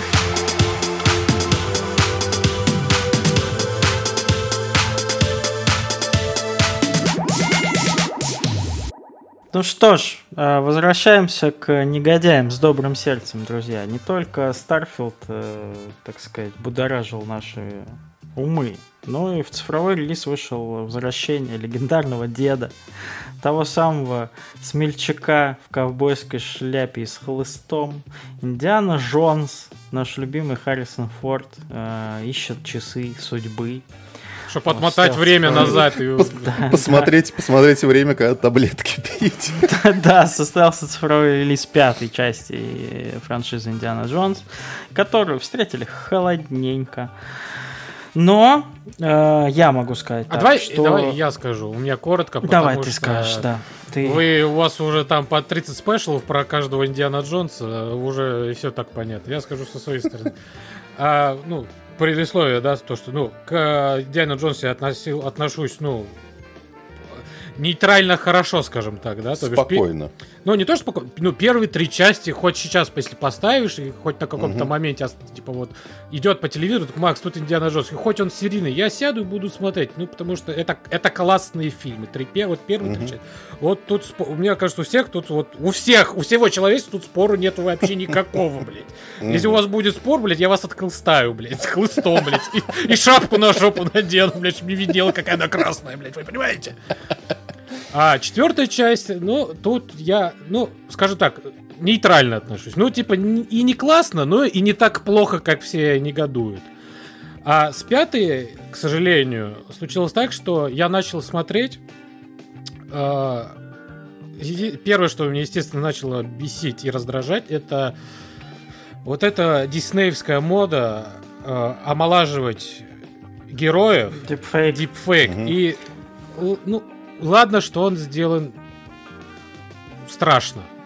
Криво, да. Ну, дефект там кривой. Это... Но я не люблю просто в таких вот такого рода вещах. И это мне больше еще не понравилось в фильме Скорсезе «Ирландец». Когда молодой персонаж говорит старческим голосом. Да, это полная хуйня. Это прям, ну, это прям, ну, ты слышишь, Харрисон, ты видишь Киберфорда 30, блядь, а слышишь ИРЛ Форд 70, блядь, понимаете? Вот. И ты вот, ну, не можешь сопоставить, ну, ты не можешь, ну, сложно. А эта сцена, это начало фильма, это, ну, она идет где-то минут 10, да, там, 15, да, это погоня на поезде, да, вот, фашистами, эти все драки. Выглядело, конечно, само по себе неплохо, но вот вся эта ситуация, ну, что-то прям вот нет. И когда уже показывают, что там, типа, а-ля, сколько там, 20-30 лет спустя, да, 80-е годы. 60-е. 60-е даже, да. 60-е годы, вот. А, да, потому что как раз полет на Луну. На Луну. 60-е? Да. 69-й. 69-й, да. Ну, 70-й ближе даже, к 69-й. Да. Вот. И ты все это смотришь, и ты смотришь на этого Харрисона Форда, и тебе просто не радость, а тебе жалость появляется. Ты жалость, потому что такое чувство, как будто ты думаешь про себя, что, блядь, и здесь Дисней опять заставила его играть. А он прям в последнее время, даже во многих интервью, прям ты видишь, он говорит, что ну похуй. Ну, он уже, конечно, свой... И он имеет право так себя вести, да? Ну, тут только можно респект высказать, что он так может себя вести в Голливуде. Сейчас, типа, ну, мне похуй, ребят. Ну меня приглашают, я снимаюсь. Мне за это платят. А что получилось? Ну, это ваши проблемы, знаете, не мои. Мне за таблетки платить надо. Вот. И прошло какое-то еще минут 15-20 фильма, и я понял, что я не могу. Я не высекаю. Но нету искры в этом во мне, что вот это еще один классный надежда, что это еще один классный фильм про Индиана Джонса. И я решил, что нет, пожалуй, вот для меня история Индиана Джонса, вот она закончена вот на 4-й части. 5-я, это уже, знаешь, такого рода, как это называется? Ремейк? Не ремейк, а когда вот наши люди придумывают новые истории людей. Фанфик. Да, это фанфик по Индиану Джонсу. Вот. А я фанфики не люблю. Вообще. Как говорится, period, точка. И я на этом закрыл свой видеоплеер и ушел во свояси. Ну что ж, ну, во-первых, иди нахуй. Спасибо. Нет, шучу, конечно. Мне, ну, я так скажу, понятно, да, я полностью согласен с Максом, что первые минут 20 смотреть на вот это вот плохой дипфейк было прям тяжеловато, блядь. Прям вот я вот... Ну, знаешь, я еще пытаешься так... не обращать на это внимание, но это, знаешь, вот как смотришь на какую-нибудь хуйню мерзотную, и вроде и смотреть не хочется, но, сука, глаз сам, блядь, на нее. И это еще хотя бы спасибо, что они не заставили еще его играть. Типа, он ну, чтобы он бегал, бедный. Да, ну, типа, блядь, знаешь, как ну, в ирландцах, там видно, что они старики, они двигаются как старики, но улицы у них молодые. Такой думаешь, вы, блядь, пиздите мне. Ну, он бы охуел по поезду скакать. Вообще. Я сейчас вас немножко удивлю, но он там играет. А, да? Да. понятно, что... Ну, так, наверное, не все, конечно, естественно, там трюки есть. Конечно, да, в сцене, где он там, не знаю, делает тройное сальто через поезд, наверное, не он играет, но во многих сценах, да. Вот. Понятно, да, что вот этот дипфейк немножко притягивает, но вот когда начинаются уже современные приключения, хотя сцена с поездом, ну, это прям Индиана Джонс, это прям вообще немножко кринжушечки, вот это вот, блять, вот это вот кульпиты, повороты, вот эта офигенная сцена, когда пушка на поезде сама, и поезд начинает расстреливать. Блин, зрелищно, классно, красиво, нет вопросов никаких. Мне очень понравилось наоборот, вот Максу не понравилось, а мне наоборот понравилось вот это вот возвращение, когда он уже такой старичок, когда он уже такой что в университете, и видно, что ему прям скучно, прям пиздец, он хочет приключения, ну, но говорит всем, что не хочет, но, блять, хочется. И вообще, я просто очень люблю такие фильмы, ну, я их называю типа Uncharted, чтобы сразу было понятно, про что фильм. Просто классные приключения. Типа с Николасом Кейджем вот это вот тайные что-то там кого-то. Сокровища нации, да. Всякие вот эти со Скалой Джонсом, типа полудетские, там путешествия к центру Земли и так далее. И их очень-очень мало. Просто нету просто хорошего приключенческого фильма сейчас. И их, они выходят единицами. Если они выходят под совершенно каким-то новым названием, и это не франшиза, то они нахуй никому не нужны. Ну, мне кажется, это просто вообще приключенческие фильмы, если честно, это уже старые школы. Ну да, он, прям... это да, оно вымерло абсолютно. И типа, если бы это называлось не Индиана Джонс, а какой-нибудь там Персивальд Клюй, блядь, то это на Дисней бы собрало... Кибер Джонс 2000. Это вышло бы на Диснее, типа, просто никому не нужное на 3 просмотра на стриминге. Все вот эти фильмы про приключения, это либо продолжение какой-то франшизы, либо экранизация какой-нибудь знаменитой франшизы, типа Uncharted, и все. Ну, другого нет. Лара Крофт еще вспоминает. Ну, блядь, действительно, да. Поэтому я прям дико кайфанул, мне очень понравилось, мне очень понравился каст, классные абсолютно персонажи, мне офигительно понравилось возвращение Джона Риса Дэвиса, как он в этот фильм возвращается, вот этот вот помощник, таксист. Бля, я просто разъебался с этого момента. И в целом я просто получил удовольствие от того, что это классный приключенческий фильм со знакомым героем. Немного, возможно, на мой вкус, они, конечно, с фантастическим элементом, блядь, перегнули в этот раз. Еще больше перегибали. Но с другой стороны, вспоминая, типа, как, блядь, там в «Сокровищнице» культ, который там что-то камень всех, блядь, убивал, какой-то череп. Сердце вынули у человека. Похуй, блядь, да-да-да. Да и похуй, нормально. Вот. Просто... Мне он, кстати, понравился больше, чем предыдущий. Mm-hmm. Вот. И я просто хорошо провел, типа, время, посмотрел, забыл. Спасибо Харрисону Форду за то, что он прям... взял денег. Доставил мне удовольствие этот мужик в очередной раз, скажем так. Вот. 81 год, дядьки, как бы я уже это в спешле говорил, типа, ну, будем реалистами, это, наверное, одна из последних его ролей, поэтому просто хочется его на экране видеть еще вот в таком здравом духе, бодрствовании, как он там своими шуточками, бля, шутки про змей прям каждый раз разъебываюсь, типа, ну, все хорошо. Вот для фанатов Индиана Джонса, ну, нет, хотя для фанатов Индиана Джонса это, блядь, пиздец, вот, а для нормальных людей адекватно. Для нормальных фанатов. Да, это неплохое продолжение, скажем так. У меня, на самом деле, тоже были спорные ощущения насчет вступления. Мне не кажется, что там сделан криво этот дипфейк. Вот именно само лицо, оно сделано нормально. Оно действительно Давай так, когда оно статично... Когда он когда статично нет вопросов. Да. Когда он начинает вертеть головой, и ты видишь, что как будто глаза, и, знаешь, как будто выходит там из орбиты, или там вот этот силиконовая долина появляется. Зловещая долина вот эта, знаешь, неестественно. Ты думаешь, блядь, что с ним происходит? И он сейчас в какую фазу сейчас выйдет, блядь, старик, уговорись! Да, это правда. В движении начинается это заметно, это плохо. Насчет голоса я тоже согласен. Я, блядь, просто я не могу понять один момент.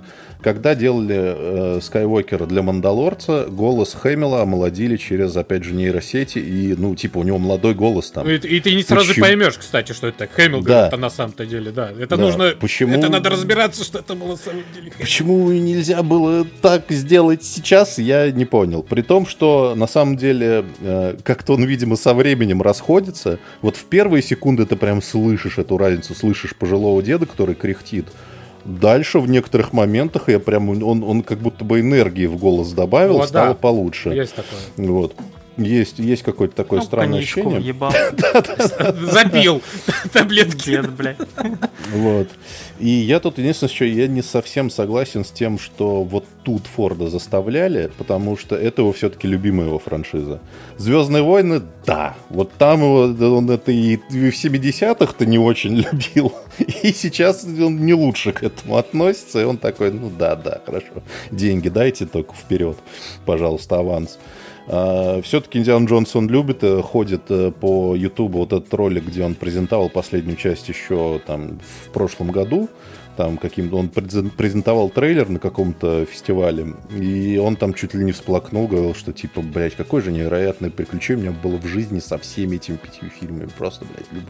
Ну, это его, прям видно, что его это заводит. Он и по жизни такой, типа, самолет. Конечно, «Звездных войн», но не главную роль в последних частях играл. Тут надо было выложиться. Да, вот. И что касается самого фильма, тут, конечно, у меня есть, во-первых, спорное ощущение насчет режиссуры, потому что, ну, Мэнголд, он вообще крутой дядька. Он снял крутой «Логан», он снял крутой «Вестерн поезд на Юму», он вообще молодец, но и здесь он, на самом деле, справляется почти всегда. То есть там экшн-сцена, это прям, ну, старый «Индиана Джонса» один в один. Погони все классные. Погони в Танжире вот это вот на этих полумотоциклах, полуколясках тоже офигенные. Но мне немножко не хватило вот этих фирменных спилберговских съемок, когда, знаешь, видно, там солнце светит в спину, только тень и только силуэт шляпы. Вот эти вот все красивые сцены, мне их немножко не хватило. Мне не хватило крутой музыкальной темы. Да, ее как будто бы, блин, просто вот на самом-самом вот она разгоняется, и какая-то новая аранжировка идет. Это такой... Даже я вот даже не про старые, а про то, что у каждого предыдущего фильма, даже у «Хрустального черепа», была отдельная своя мелодия, узнаваемая. То есть там у «Крестового похода», у «Храм судьбы», даже там у «Хрустального черепа» была узнаваемая тема. Здесь нет отдельно узнаваемой темы. Здесь просто есть оркестровые аранжировки и есть фирменная главная тема. Причем я понимаю их концепт, и мне даже понравился момент, что в начале фильма она вообще очень приглушенная, потому что он типа на пенсии, вообще вся хуйня, и она разгоняется только ближе к концу фильма, когда он снова входит во вкус. Это сделано прикольно. Вот. Все остальное, вот это вот единственный спорный момент, все остальное мне понравилось больше предыдущей части, просто потому что по темпу. Да, да, кстати. «Хрустальный череп», периодически на нем спишь просто, потому что они как включат, типа, на 30 минут, где они просто ползут по пещере и что-то друг другу рассказывают, это такой... Да, согласен, здесь вообще как будто бы не было проседов абсолютно, постоянно какая-то движение происходит. Да, очень понравилась Фиби Уоллес-Бридж.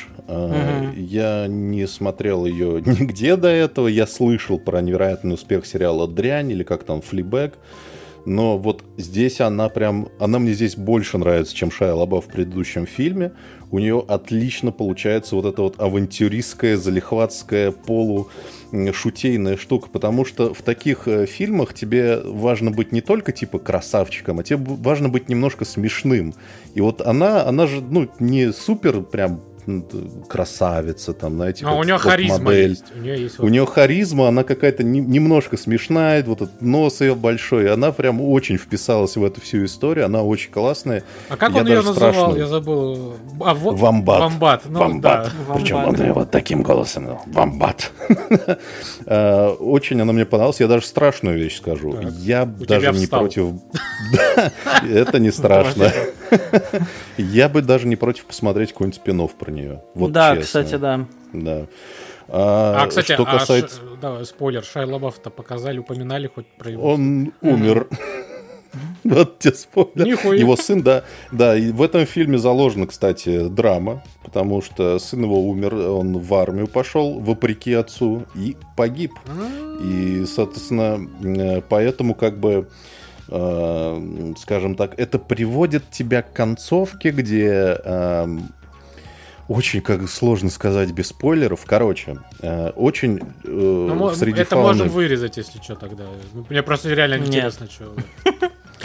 Скажем так... Спойлер-алерт, мотайте вперед на 5 минут. Не, я тебе концовку, потом после записи скажу. Я скажу так, очень много обсуждалось в интернете, типа, для чего вообще, ну, типа, зачем вы сняли нового Индиану Джонса, кому он нужен. И самое прикольное, что в этом фильме главный герой, Индиана Джонс, задает тот же вопрос, типа, да кому я нахуй нужен? И дается в фильме на это ответ, что да кому-то да нужен. Вот пусть небольшому количеству людей, но нужен. И очень мне нравится это его финальный выход на поклон. Немножко печальный конец, потому что ты понимаешь, что ну, это все. Вот это точно последняя часть, больше уже точно не будет. Но Харрисон Форд, я скажу, блядь, 81 год нахуй. Понятно, что там есть миллиард этих каскадеров, статистов, но я просто видел фрагменты именно со съемок. Некоторые вещи он делал сам. И, блядь, дай нам бог вот эти некоторые вещи, вставал типа там висеть на двух руках, короче, на вот этой вот хуйне, пока она едет по улицам Танжира самому. Блять, 81 год, будьте здрасте, кстати, я бы тоже так хотел. Сцена, вот самая первая, сразу, когда переносит сразу в 69-й, когда он типа просыпается полуголый, он прям для 80 лет очень неплохо выглядит, я бы сказал. Он, блядь, лучше меня выглядит, я так скажу. Ну, так-то да. Так что да, классный злодей. Потому что Миккельсон всегда классный, но тут он прям так попал в роль нациста, что выглядит, как будто для него роль всегда была большой молодец. Так что в целом, да, мне понравилось. Немножко грустное послевкусие, потому что, с другой стороны, ждем новых героев. Хватит доить старых.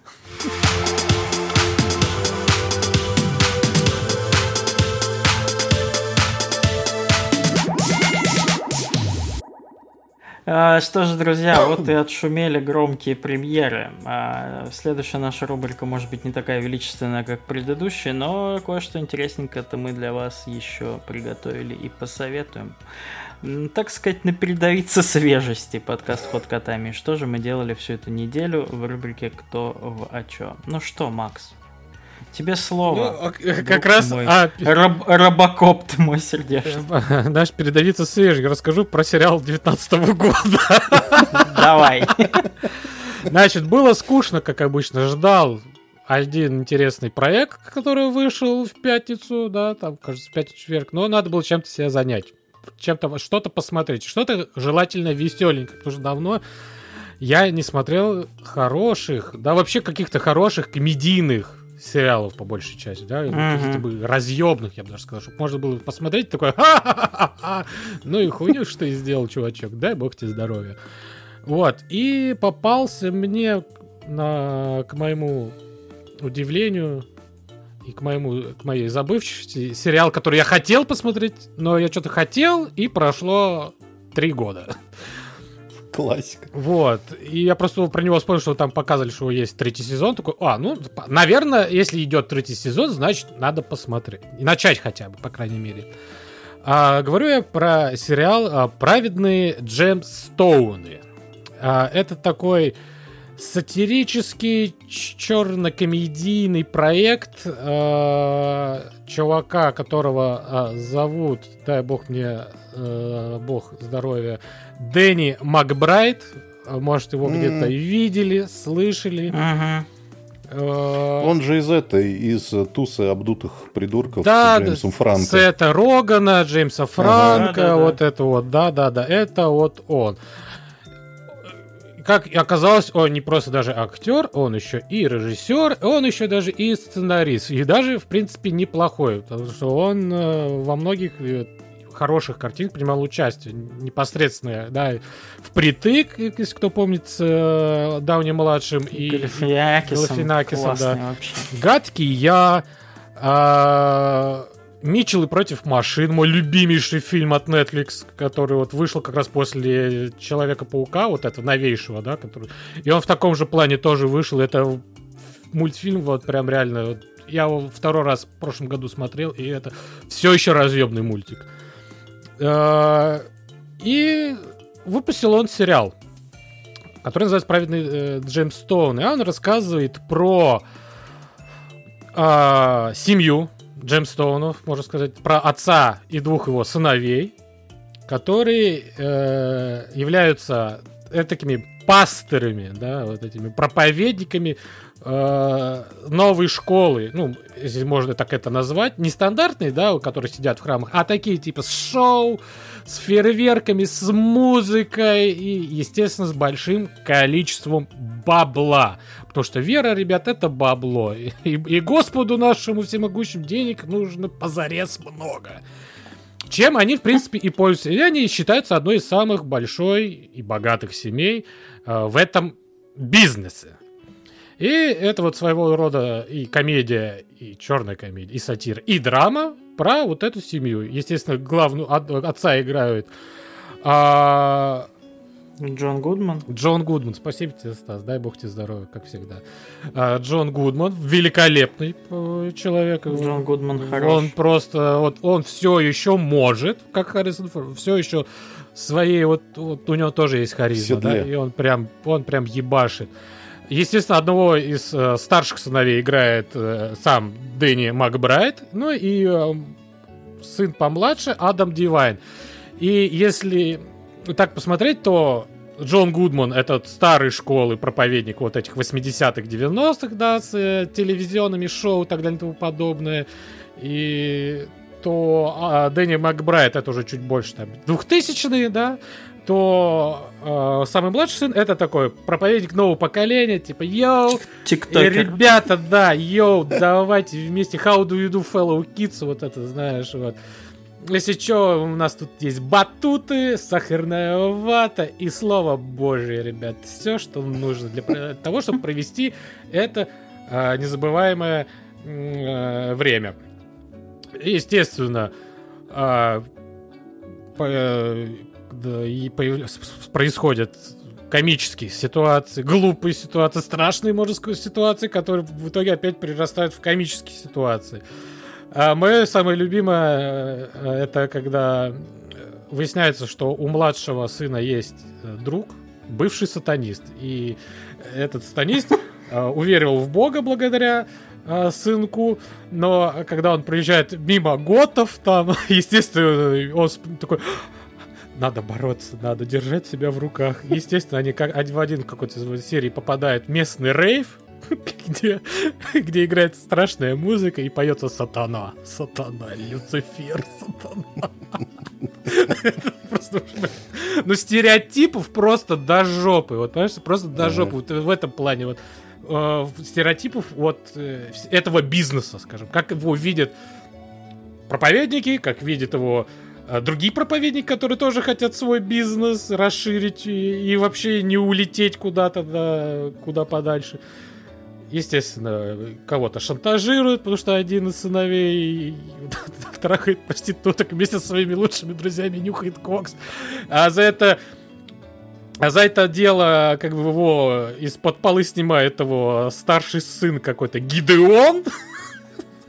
Ну, короче, вот все, что вот есть вот в головах у людей, вот эти всякая сюрреалистическая хрень и сатира на данный бизнес, все это в сериале есть. Первый сериал, ну, посмотрел, заебись, там 9 серий по 30 минут, прям неплохо, забавно, комично, сатирически. Вот, советую для тех, кто, может, пропустил, развеять... И кто не боится гнева Божьего. Особенно. Я подчеркиваю, особенно не боится гнева Божьего. Слушай, я вот на самом деле бы тоже глянул, но вот... Адам Дивайн, вот этот, который младшего сына там, видимо, играет. Блядь, так он... Да. Меня так раздражает. Есть он. Такое. Но... Это какой-то актер, каких-то максимально паршивейших комедий. Вот я что, не смотрю постеры с ним? Это всегда такая кринжатина. Но здесь, на удивление, он играет, конечно, такого дурачка молодого. Ну, как и везде, по-моему, у него нет другого амплуа вообще. Ну, как и все в этом сериале. Но местами прям ты за него даже переживаешь больше, чем за всех остальных участников данной сатиры, скажем так. Да, поэтому он, кстати, здесь на удивление... Ну, я просто не знал про него, но здесь он один из моих любимчиков, скажем так. Хотя и так он... Хотя он тоже может сделать какую-то хуйню в итоге.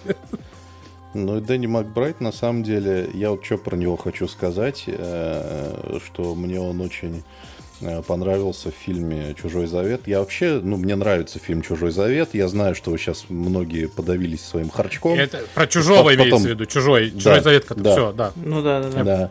И единственное, что мне прям совсем не нравится в фильме «Чужой завет», это каст. Каст, блядь, кроме Фассбендера, отвратительный, но Макбрайт мне показался там самым запоминающимся персонажем вот из этих вот колонистов. Бухарь там... в шляпе, харизматичный, клёвый. Вот эту серьезность, классно, да. И он такой, причем, он шутки шутит, он там паникует, но когда надо собраться, он собирается, да? И ты его прям уважаешь. Так что Макбрайт, крутой. Умеет, могёт, дай бог ему. Да. Дай бог! Особенно в этом случае. Ему здоровья просто максимального. Аминь. Ну что же, друзья, Макс посмотрел смешной сериал, я посмотрел смешной фильм. Есть у меня такой guilty pleasure, фильмы про всяких непонятных подводных мразей. И, конечно же, я не мог пройти мимо фильма «Мег 2: Бездна». Бесстрашный Джейсон Стэттем против огромной доисторической акулы. Если второй раз. Часть это... Да, он же в первой части был, Стэттем. Да. Если первая часть, она была как будто бы с претензией на серьезность какую-то, вот если честно, она местами была прикольная, но все-таки больше боевик, то здесь, друзья, форсаж отдыхает, просто курит, зажавшись бедный в углу, сигареточку еле-еле потягивает. Главное, чтобы Мег 2: Бездна с двух ног его не засандалил. Это, блядь, форсаж умноженный на 15 под водой с акулами. Это такой полет фантазии. Скажи, пожалуйста. Настолько абсурдная хуйня, что великолепно. Скажи, пожалуйста, акула дает угла в этом фильме на трассе? Дрифтует. Нет, но... Короче, здесь... Блять, законы физики... Для акул нету законов. В этом фильме, на самом деле, акул-то и не так много. В этом фильме новые законы физики открывают сценаристы. Джейсон Стэттем без скафандра плавает на глубине 5000 километров. Значит, под водой в впадине существует база со злым мексиканцем. Какие-то динозавры вдруг начинают бегать по острову с людьми. В общем, это...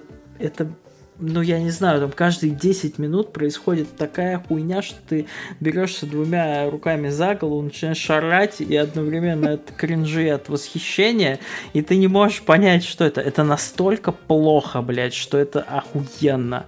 Ты просто смотришь, он безумно красиво сделан, там видно, что все китайские деньги, фильм снимался в США и в Китае, все китайские деньги вбахали в этот Мег 2, и присутствует и кто смотрел китайские фильмы, поймет сейчас этот китайский эпик. Я рассказывал как-то давным-давно про фильм про стихию, когда там китайцы тоже в слоумо, по скалам, в майке и в трусах он там лезет в шторм. Вот здесь примерно все то же самое. Это гипертрофированный абсолютно какой-то фильм про акул. Там какой-то кракен появляется, огромный нахуй осьминог. Почему-то какие-то динозавры вылезают из-под воды, которые на суше живут, но они почему-то плавают на глубине 5000 километров, вылезают из воды, начинают на суше всех жрать. И все это со Стэтхэмом, все это стреляет во всех, убивает, блядь, прыгает. Какие-то комические персонажи у него в помощниках. Какой-то чернокожий чувак, у которого есть супер экстренный чемоданчик, в котором лежит, блядь, все вообще. От перцового баллончика до дезерты игла. И он там тоже всех затаскивает. Драки, кунг-фу, юмор просто пиздец. Я выписывал себе цитаты просто. Это юмор величайшего уровня. Для Мэг ты снэк. Или он мне нужен мертвый, или мертвый. Бля, и весь фильм. Это цитаты Стэтхэма, я так понял. Да, весь фильм это цитаты Стэтхэма, понимаете? И как бы красиво, эпично, аттракцион. Если вы любите «Форсаж», вот я люблю «Форсаж», потому что я смотрел и просто с вот этих подкрануль мамой, блядь, просто у меня улыбка до ушей, блядь. Вот «Мег 2: Бездна» это прям форсажич, блядь, еще и Стэттон там есть.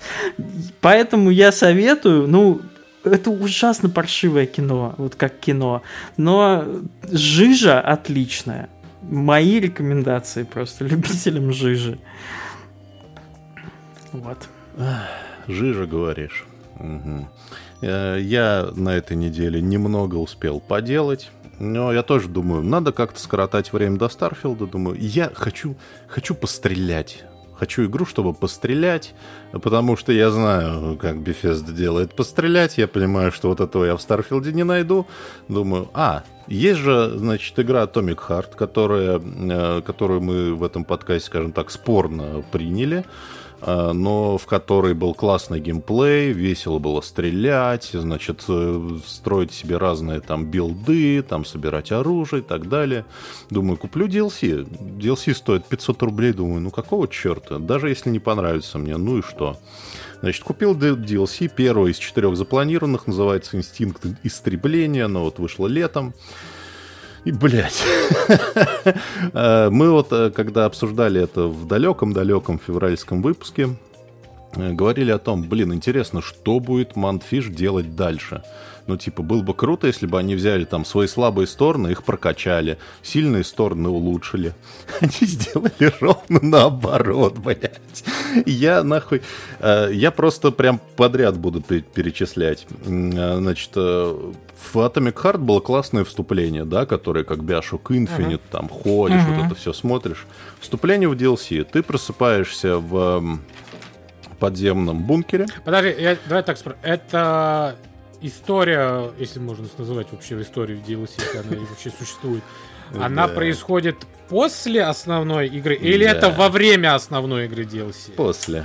Скажем так, после концовки, которая не канон, я так понял, да? Там же две концовки, есть короткая, а есть типа длинная. Да, длинная. Когда он умирает. И вот эта история, она после короткой, когда он типа нахуй всех послал и съебал путешествовать в отпуск. Вот. Да, до отпуска он не доехал, он просыпается в подземном бункере, его поймала вот эта самая Элеонора, которая сексуально озабоченный автомат, который меня заебал еще в основной игре, а здесь Элеонора, это центральный персонаж DLC, я такой уже я почувствовал приближение, короче, комка в горле, там, ну, типа, сладкие суть сюжета речи в том... в уши свои таз, от нее там, зайчик ты мой, сладенький. Сука.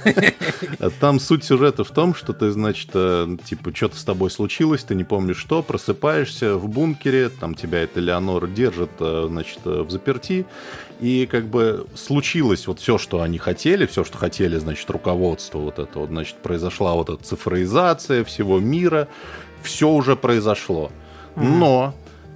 кусочек вот этой зоны, где, значит, вот эти все роботы сбунтовались, держат под контролем Элеонора. И там все еще неприятности. И ты с этими неприятностями разбираешься.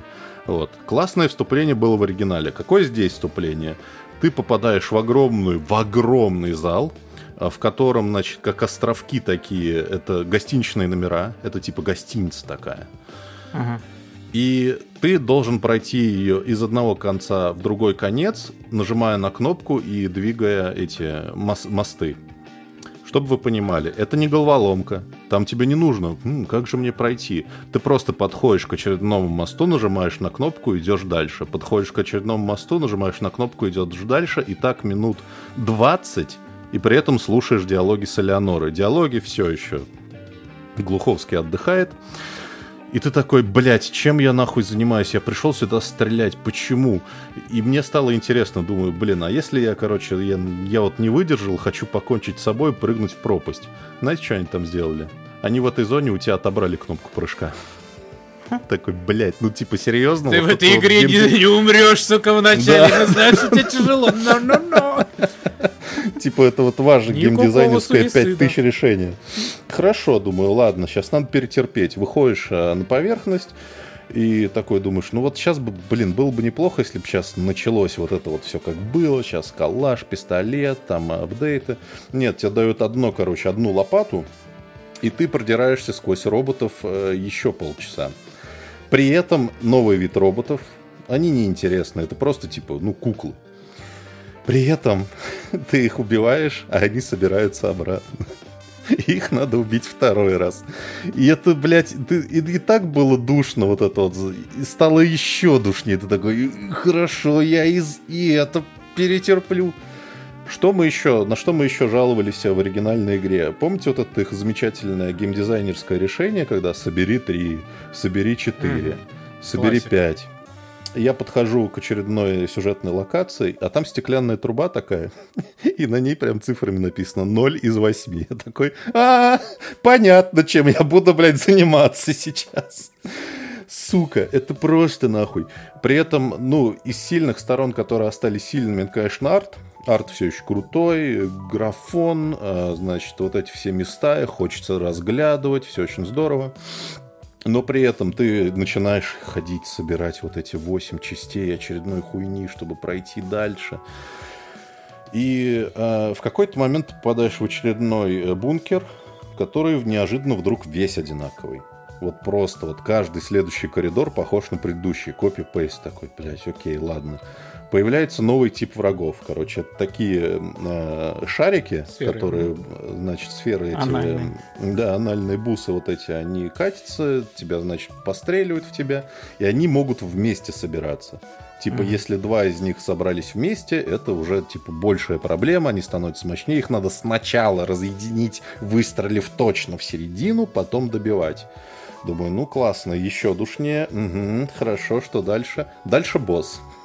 Босс — это вот миллиард этих сфер, которые собрались вместе. Ну, короче, анальные бусы в прямом смысле потом. В прямом смысле. И это 3 фазы. Да. То есть ты его убил, он развалился. Тебя начинают атаковать отдельные сферы. Ты их убил. Потом он собрался, опять с ним сражаешься. При этом на него надо ронять люстры. И ты прям уже настолько душно, даже что уже... слушать скучно, я уже заговариваюсь, а ты это еще и играл. Это уже воздуха уже не хватает, насколько душно. И дальше обнаружил самую классную вещь. Дело в том, что у тебя отбирают весь твой гир от прошлой игры. У тебя остается весь твой все, что ты вкачивал способности. При этом в первый час игры у тебя перчатка сломана, у тебя нет способностей, ты просто отбиваешься лопатой, ужасно душно. Потом тебе с барского плеча дают новую способность замедлять время, классно, чтобы махать лопатой. И потом каждый раз, когда ты находишь одну из 8 частей, тебе возвращают часть пушек. Типа вот тебе калаш обратно, вот тебе дробовик.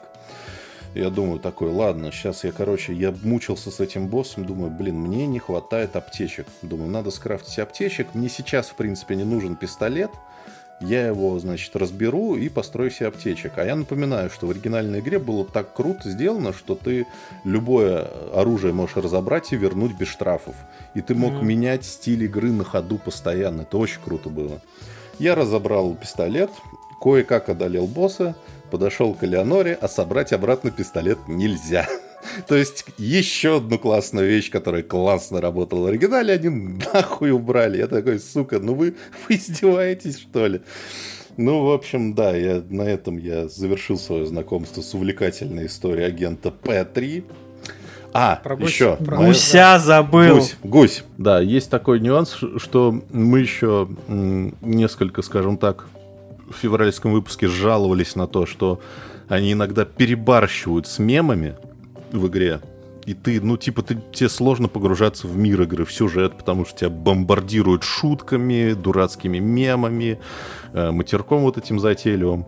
Что они сделали? Они сделали специального персонажа, значит, электрического гуся, который разговаривает исключительно мемами в огромном количестве, начиная там от старых «Про дверь мне запили», заканчивая там «Ну иди сюда, ублюдок, мать твою». И ты думаешь, в принципе, ладно, как бы это хорошо, вы сейчас пошутили, я тоже посмеялся, пойдем дальше. Есть нюанс.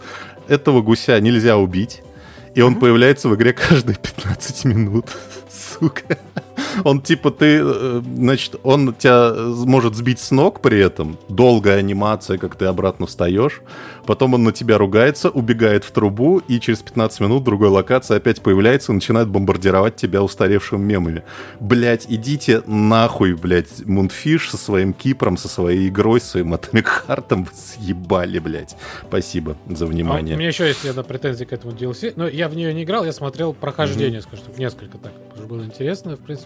Я понимаю, потому что в конце там появляется босс, то же самое анальное бусы, только другого цвета и пожестче чуть-чуть. Выдергивает себе жопу. А проблема, я заметил, это с музыкой. Она, во-первых, другая, и она, качевая, спору нет. Но, сука, когда на тебя там нападает арава, музыки нет, и когда ты уже убиваешь последний, начинается запил, и он играет какой-то, и он потом прекращается, а ты уже, просто ходишь по уровню, что-то выискиваешь, а что происходит, блядь? Почему оно так работает? Оно же должно быть сразу работать, когда появляется чуть ли не первый враг. Нет, он прям... Или когда наоборот, иногда... Ну, это, мне кажется, проеб саунд-дизайна. Либо наоборот. Потому что это намеренно. Когда... Все-таки музыка началась вовремя, у тебя куча врагов, ты всех убил, а музыка продолжается. Но ты думаешь, где-то враг есть, где-то он остался, а его нет. Ты просто... Такая хуйня у меня была вот в шутане, в бумер-шутане по Вахе. Вот один в один, блядь, музыка не в попад. Включалась, выключалась, что происходит, блядь. Ну да. Но да, саундтрек неплохой. Вторая часть, это, как раз этот саундтрек, кажется, уже есть во всех этих. Где надо послушать. Неплохой лучше такой. Лучше послушайте, да. Лучше вот его послушайте. Неплохие есть нотки 2007 года. Вот это, когда метал-сцена российская была. Вот того времени. Есть нотки, скажем так, узнаваемые. Даже я же такой, ебать. Это же 2007-й, ребята. Вы чего? Куда вы так... А то есть будет еще 3 DLC, да? Еще 3, блядь. 3 нахуй еще DLC. Куда, блядь? Ну, что ж. Я так понимаю. Это тоже, конечно, блядь... Это вот знание, которое меня совершенно не ебет и никак не изменит мою жизнь. Но у меня такое ощущение, что они делают DLC как продолжение вот этой короткой концовки. А типа, если они будут делать вторую часть, да, если будут вторую часть делать, они будут ее делать по мотивам длинной концовки. Наверное, я не знаю. Но вот как-то так сейчас выглядит. Да похуй. Что ж, все равно не захотелось дальше играть в эту игру, если честно. Вообще нет, блядь. Но дай бог им здоровья. Может, у них... Знаешь, бывают ошибки. Надеюсь, на ошибках они научатся. Да. Любим, верим, скорбим. Да, коль про игры и про каких-то злоебучих роботов, то пора рассказать. Да, давай, я хочу послушать. Про игру, которая вышла, и как-то в нашем поле зрения, мне скажут, нашем вот российском, да, поле зрения, как-то игра не особо прям была на слуху, скажем так.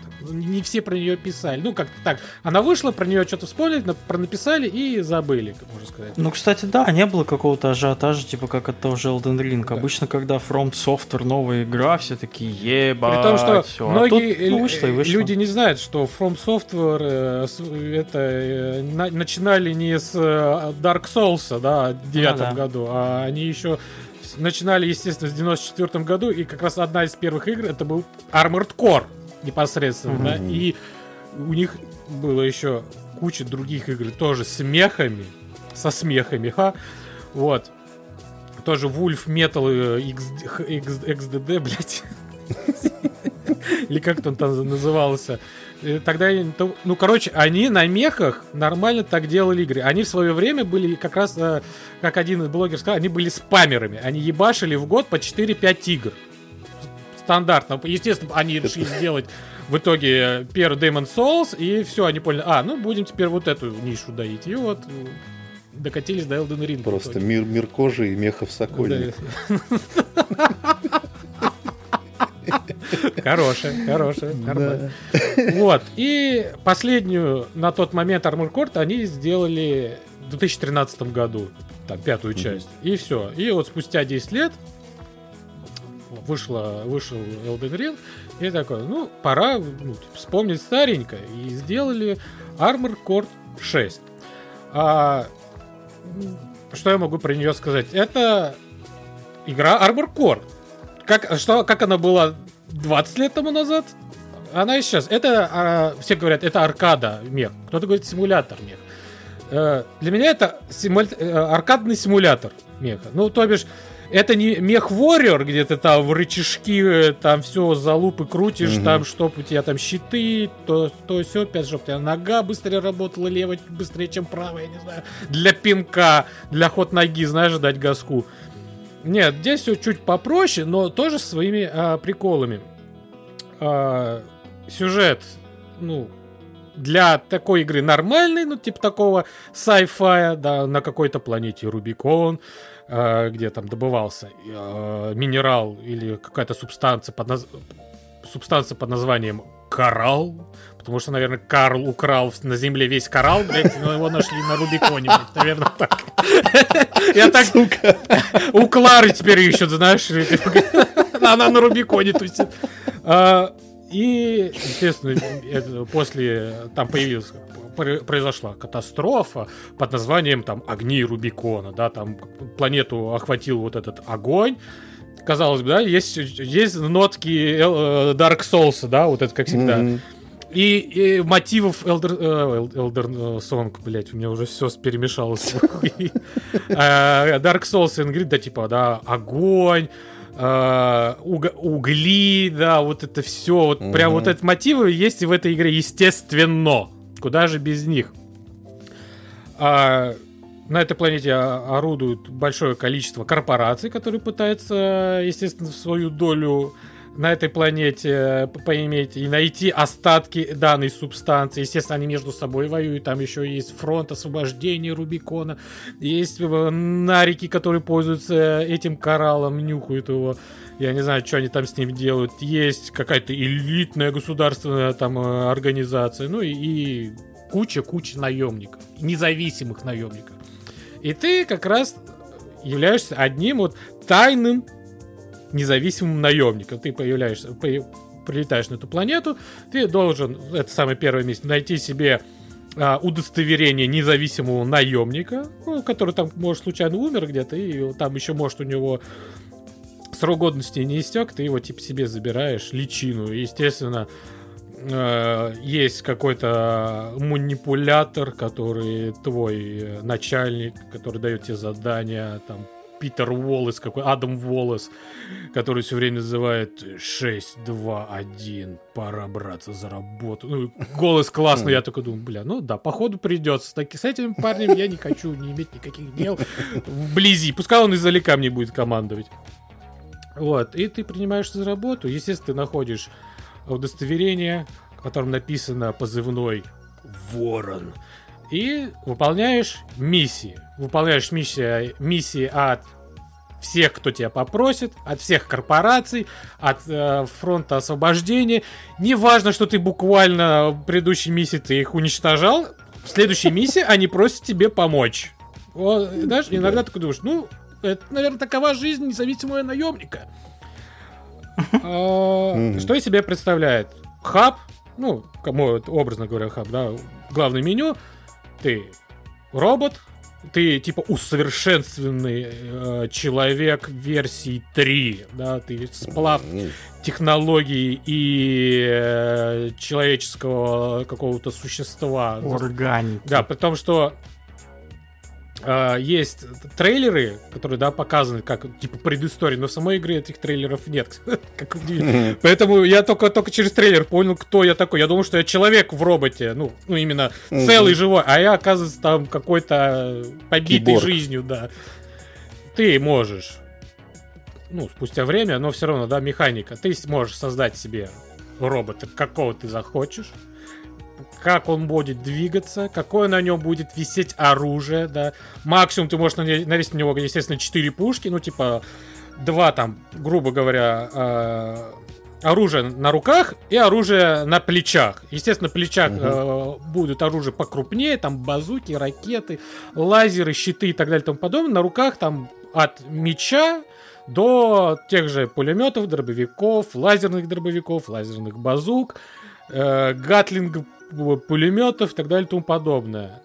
Естественно, руки тоже можно менять. Меняешь, можешь менять башку, меняешь туловище, меняешь ноги. Естественно, разные комбинации, разные возможности. Где-то ты можешь быстрее летать, там зависать в воздухе. Где-то в другой комбинации ты можешь носить более тяжелое оружие, потому что там и вес имеет место быть, и имеет место быть количество энергии, которую ты можешь дать в оружие, так сказать, чтобы ты им мог пользоваться. Ну, скажу так, сложности в игре выбора нету. Вся сложность — это то, как ты сделал билд, как ты его себе поставил. Есть, естественно, самое сложное — ты поставил какого-то маленького пиздюка, у которого меньше хп, и он там с мечом бегает, там, да, с маленьким каким-то автоматиком, да, ППшкой и так далее, подобное. Либо ты делаешь все просто, создаешь себе реально танк. Да, у тебя гига-робоча, да, типа, у тебя гусеницы от танка, у тебя тело, по 2 базуки, которые ваншотят, еще по каждой руке по гатлингу. Все, у тебя даже последний босс не составит никаких проблем. Вообще никаких. А ты прям прошел? Да. Нихуя себе. Ты что-то так просто холодно к ней по первым впечатлениям, типа, оказывается, прошел. Я сейчас все расскажу. Значит, что я себе представляю сами миссии? Это... В основном это 2-3 минуты на зачистку каких-то ублюдков. Это не Dark Souls, ребят. Нет, это именно такой экшен с мехами. Ты классно двигаешься, уворачиваешься, расстреливаешь большое количество каких-то неудачников, которые там медленно ходят, тоже тебя целятся. И, естественно, попадаются враги посерьезнее, посложнее. Ситуации разные, да, там... Одна из, да, последних, там, каких-то таких, самых первых, да, там, осада стены. Там с этой стены стреляют по тебе еще с больших пушек. Нужно вовремя уворачиваться, естественно, чтобы не умереть сразу. Ну, это действительно занимает, ну, иногда от меньше 5 минут, иногда чуть больше 5 минут. Дольше вообще нет. Дольше иногда могут занять миссии, когда непосредственно и появляется босс. Боссы тоже бывают разные, некоторые быстро убирают, некоторые там появляется босс, у которого 10 тысяч ракет, щит, булл-щит, и еще какая-то хуйня, он взлетает, улетает в невесомости, под тобой, над тобой, и ты еще должен все... Естественно, игра быстрая, молниеносная. Это не как в Dark Souls, да, ты медленно там, ну, камеру поворачиваешь, и там, дай бог, ты мечом ударил, попадешь. Нет, тут нужно реагировать в этих моментах. И реагировать очень быстро. Поэтому играть на мышке было комфортнее, чем на геймпаде. Потому что на геймпаде быстро ты не развернешься. А здесь реакция, вот тут прям реакция, ну, имеет значение. Потому что боссы, по сути, имеют... геймплейную особенность, как в Dark Souls'ах. Ну, это босс. Нужно знать паттерн, нужно учить, заучивать. Ну, если ты, естественно, сделал билд себе мелкого уёбка. Если ты сделал танк, тебе поебать просто.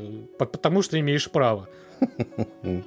Ну, сюжет, я уже про него сказал. А насчет как его встретили, как я сам в него играл, ну, да, естественно, когда все говорят игра про From Software, ты ждешь игру про игру From Software. Если ты играешь только в первой твоя игра, это была Dark Souls, и ты что-то от этого ожидаешь. Я до Armored Core играл в другие похожие меха-игры, да, там тоже Diamond X Machina, что-то... Названия у них всегда ебанутые, но... Моя вообще самая первая игра в меха-тематике, это я помню, на этих аркадных автоматов было вот. Только это было ПВП, по сути. Типа одна меха против другого. Тут почти даже, знаешь, вот, там даже вот этот вайп тоже сохранился.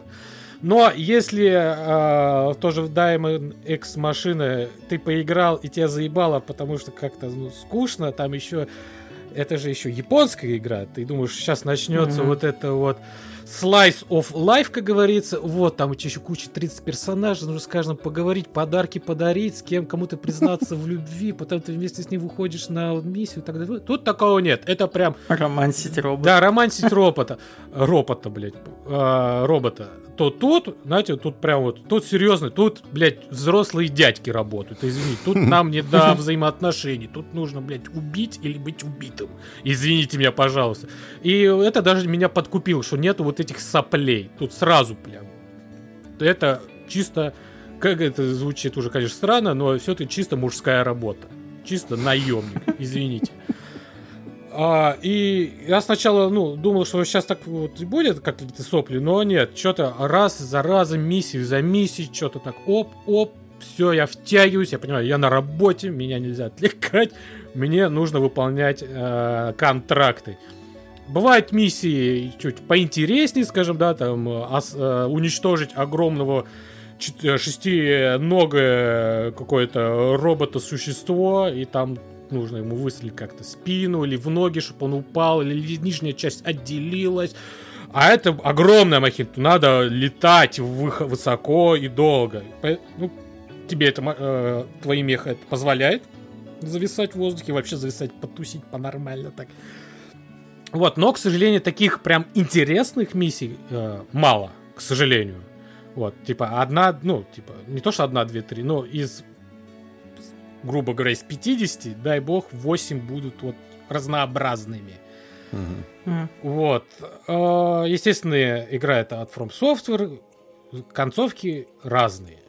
Естественно, чтобы получить следующую какую-то концовку, нужно игру перепройти на NG+. Кое она есть. А насчет PvP, я, к сожалению, не играл в PvP, потому что я мразь и играл с торрента, но смотрел ролики и стримы, в принципе, довольно-таки интересно, потому что если там есть режим 1 на 1, ты должен победить врага, который тоже может по-своему сделать робота.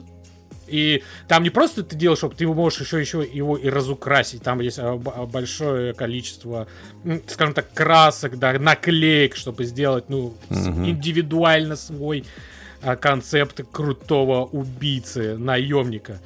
Там, естественно, это выглядит как: ты создаешь комнату, и к тебе рандомно просто чувак появляется, и ты в этой комнате можешь менять, сколько будет длиться по времени раунд, сколько раундов будет, и так далее, и тому подобное. И есть, я увидел, 3 на 3. Это уже, по сути, как Call of Duty. То бишь, там нет такого, что ты умер и все. Ты умер, и ты возрождаешься сразу. Побеждает та команда, которая убила больше роботов, получила за это больше всего очков.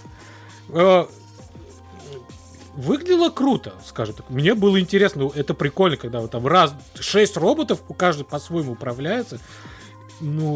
Класс, там реально тактика иногда работает. Там небольшие локации, это какая-то арена, по сути, маленькая. Но очень, очень задорно, очень задорно. Больше всего мне нравится, что вот Макс про эту всю мужскую работу рассказывает. Вот вы, слушатели, не видите его без рукавки цвета хаки. И просто на плече татуха просто этого робота. Armored Core. Вот. Мне кажется, так, что никто, все, кроме что ты сказал, нас, очень похоже на Ace Combat. Вот, я хотел сказать, что по сути, да, это своего рода Ace Combat. То же самое, в принципе, та же самая система. Это идеальная игра для того момента, когда тебе не в чего играть, и ты ждешь какой-то большой крупной игры, чем себя развлечь. Я вот в прошлые разы хотел рассказать про 2 игры Atlas Fallen и про какой-то бумер-шутер, вот из этого разряда, но они настолько были неинтересные, на самом деле скучные, что, тратить время на них не хотелось. Но вот Armored Core, вот когда я ожидал Starfield, мне было очень даже комфортно и интересно играть.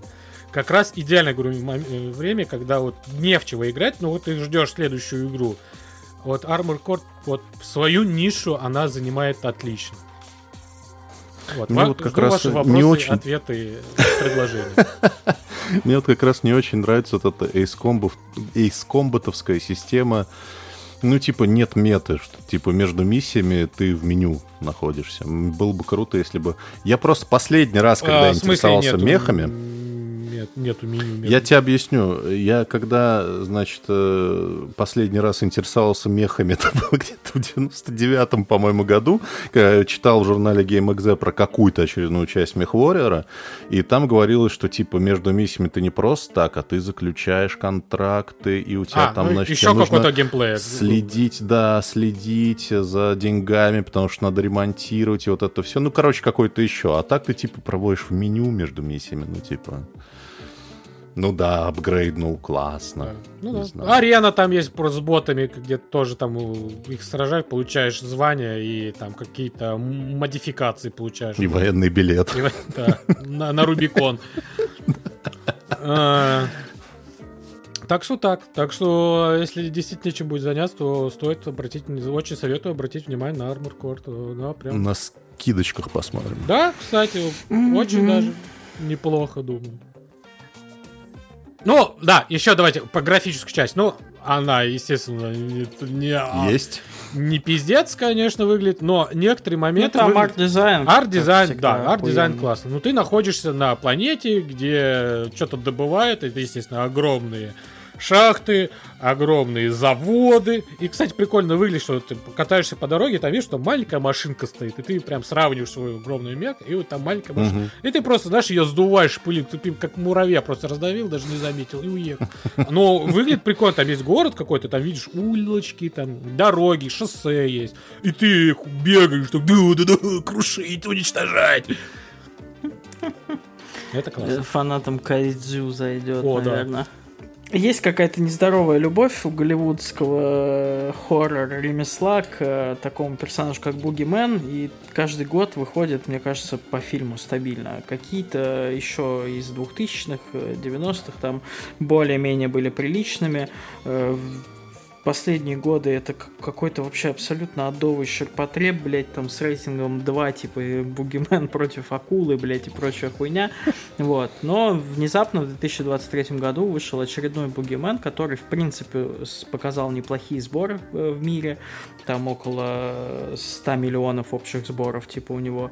И в целом у него рейтинга для хоррора не так, чтобы плохой, типа 6,5. Если вы видите хоррор, у которого 6,5, его смело можно смотреть. Плюс еще там неплохой каст сам по себе собрался, что меня тоже заинтриговало. Это Крис Мессина в главной роли, там играет отца. Это чувак, который в Эйре играл... Не-не-не, это чувак, который вот в фильме Эйр, который мы недавно смотрели, играл того самого адвоката дерзкого, который там типа... Хороший. Да, мать твою! Хороший. Здесь он такой отец-психолог, у него очень серьезная роль, он офигенно с ней справляется. Классно, ну как бы у персонажа, у отца есть две дочки, старшую играет девочка Софи Тэтчер, она снималась в сериале «Шершни», неплохую, не последнюю роль тоже там играет. Потом на второстепенной роли там играет Дэвид Достомолчан, это такой вечный актер вторых ролей, который еще всегда играет каких-то таких подленьких чуваков. У него очень характерная внешность. В каждом фильме вы его видели, блядь. Ну, из последнего, что мне в голову приходит, Дюна. Типа, он там играл помощника вот этого вот жирного Харконнена, главного самого. Неплохой сам сценарный и режиссерский собрался состав. Если режиссер там, он более-менее неизвестный, типа, он там работал над небольшими хоррорами, то в сценаристах люди, которые, типа, работали там с рестлером, с мамой, с черным лебедем, продюсер Дэн Коэн, который «Прибытие» продюсировал, «Очень странные дела» продюсировал. Ну, то есть, такая, не сказать, что звездная, но средняя, добротная, голливудская такая банда пришла снимать, значит, Boogeyman. И это очень видно в кино. В целом. Фильм не страшный, но это такой... Вот если вы... любители хорроров типа 2005-2010, вот этих классических прям голливудских хорроров типа «Звонок», «Окулус», блять, не знаю, все что угодно, вот эти клишированные, дорого-богато снятые, красивые хорроры, Это вот оно. Это прям вот не новая пост-хоррор хуйня про каких-то там эстетических... А24, короче. Да, вот это вот все. Это голливудский хоррор, типа такой чуть-чуть старой школы 2000-х. Все здесь просто... Перебью, как всегда. Ты сказал там, ну, мама, рестлер и кто еще? Черный лебедь. Заходит как-то в бар. Кто и что им говорит бармен? Бугимен. Вот. И здесь классический сюжет достаточно, значит, начинается с того, что нам показывают какого-то ребенка маленького. Кстати, фильм немного посмелее, чем, типа, предыдущие Бугимены и большинство хорроров, потому что фильм начинается с того, что ребенка, типа, убивают в яслях. И то есть, ну, мало где, типа, ты увидишь такое в хорроре. Там не прям показывают, конечно, как его убивают, но, типа, это прям понятно. И ты такой сразу, нихуя себе, потому что обычно Бугимен почему-то доебывал взрослых, хотя это, типа, детская страшилка. А кто такой Бугимен вообще? Вот это, короче, вообще изначально это произведение Стивена Кинга. Это какая-то хуйня, которая живет в шкафу, в темноте, и типа и она выходит, значит, в спальню там к детям и пугает. А ну, кто... как бабайка, типа. А кто использовал этих пчел и ос? Это Кэндимен. Я его спутал. Да. Ну, это и ран, и рак, какая разница. Вот, значит, и здесь что происходит? Значит, убивают этого ребенка, потом нас переносят в другую семью, которая живет. Значит, батя психолог, младшая дочка, старшая дочка. У них произошло горе, мама погибла в автокатастрофе. Вот, и, значит, в какой-то из моментов батя работает на дому, к нему приходит вот этот отец того ребенка в исполнении как раз вот Достомолчана. Он тут не злодея играет, он тут играет просто отца, у которого просто пиздец, он не понимает, что произошло. Он приходит, говорит, у меня, типа, трое детей умерли от какой-то хуйни. И все думают, что это я их убил, но это какой-то пиздец. Я не знаю, что мне делать. Вот. Отец ему говорит, отец такой, сейчас я, типа, отойду, присаживайтесь, все, сейчас. Это звонит, короче, в социальный, как в дурку, да, в полицию, говорит, у меня тут мужик, который, ну, прям пиздец, я тут не справлюсь, типа, приезжайте, у него прям все очень хуево. Вот. И в этот момент, пока он там разговаривает, дядька просто приходит в шкаф, значит, и вешается. Ну, естественно, вешается он не сам. Понятно, что ему там кто-то помог. И дальше идет в этом новом доме, значит, этот дядька, значит, этого Бугимена туда привел. Естественно, Бугимен начинает доебываться до дочки, старшей дочки и так далее и тому подобное. Бугимен сам, кстати, выглядит прикольно. И Бабака Ебака выглядит прикольно. Классные моменты, когда в темноте вот эти два глаза желтых горят у него, и ты, типа, ничего нету, и, типа, просто два глаза из темноты. Но это все еще не страшно, но, типа, держит немножко в напряжении, и постоянно что-то происходит, поэтому просто смотреть интересно. То есть это интересная страшилка, без скримеров, но с такой неплохой, чуть-чуть заезженной историей. Ну, короче, все видели, вот, но это все еще хороший фильм. Нет такого, что, типа, блядь, очередная какая-то хуйня про какого-то дом призраков, блядь, господи, сколько можно, какая-то чушь, какие-то диалоги унылые. Нет, здесь все снято здорово, картинка красивая, поставлен свет очень красиво, играют актеры классно, нет такого, что, типа, врача, там, позовите врача. Девочка мелкая играет очень прикольно, вот, поэтому если вот этот мем, типа, любитель хорроров, когда посмотрели 800 хуёвых в поисках чего-то хорошего, вот он хороший. Более-менее. Не шедевр, но, знаете, нам, любителям хорроров, выбирать не приходится, поэтому Бугимен кайфец, кстати, на вечерец, скажем так. Выступлю тут в жанре Макса, посмотрел первые 20 минут и дропнул. Мне в этом фильме немножко не хватило интриги, потому что я такой, ну, ладно, ты когда каждый раз смотришь хоррор, ты примерно понимаешь, про что он будет сразу. Но тебя хотя бы, приглашают поиграть в игру, когда ты делаешь вид, что не знаешь, что же будет дальше. Здесь фильм называется «Boogeyman», появляется надпись «Boogeyman», да. И в первую секунду мразь убивает, мразь из шкафа убивает ребенка. Такой, в целом я посмотрел хоррор, я уже все понял. Да, вот. И тем более он так как-то, не знаю, он как-то так начинается, как будто он уже минут 20 идет. На самом деле, как будто ты уже не знаю, должен всех знать. Не знаю, кстати, идет он 1,5 часа, прям быстро пролетел, ничего не могу. Ну да, я именно про то, как он... Три сидарочка выпил и погнали Boogeyman смотреть. Идеальная комбинация вообще. Да. Я, кстати, вспомнил персонажа Boogeyman в мультике «Хранители снов». Там вот был. Только его там звали Кромешник. Кромешник. Колешник. Очкошник. Че, я? Да? Да. А что, не... Заканчивай. Да. Ну что ж. Значит, дождался я в пятницу, наконец-то, сериал, который я ждал, как оказалось.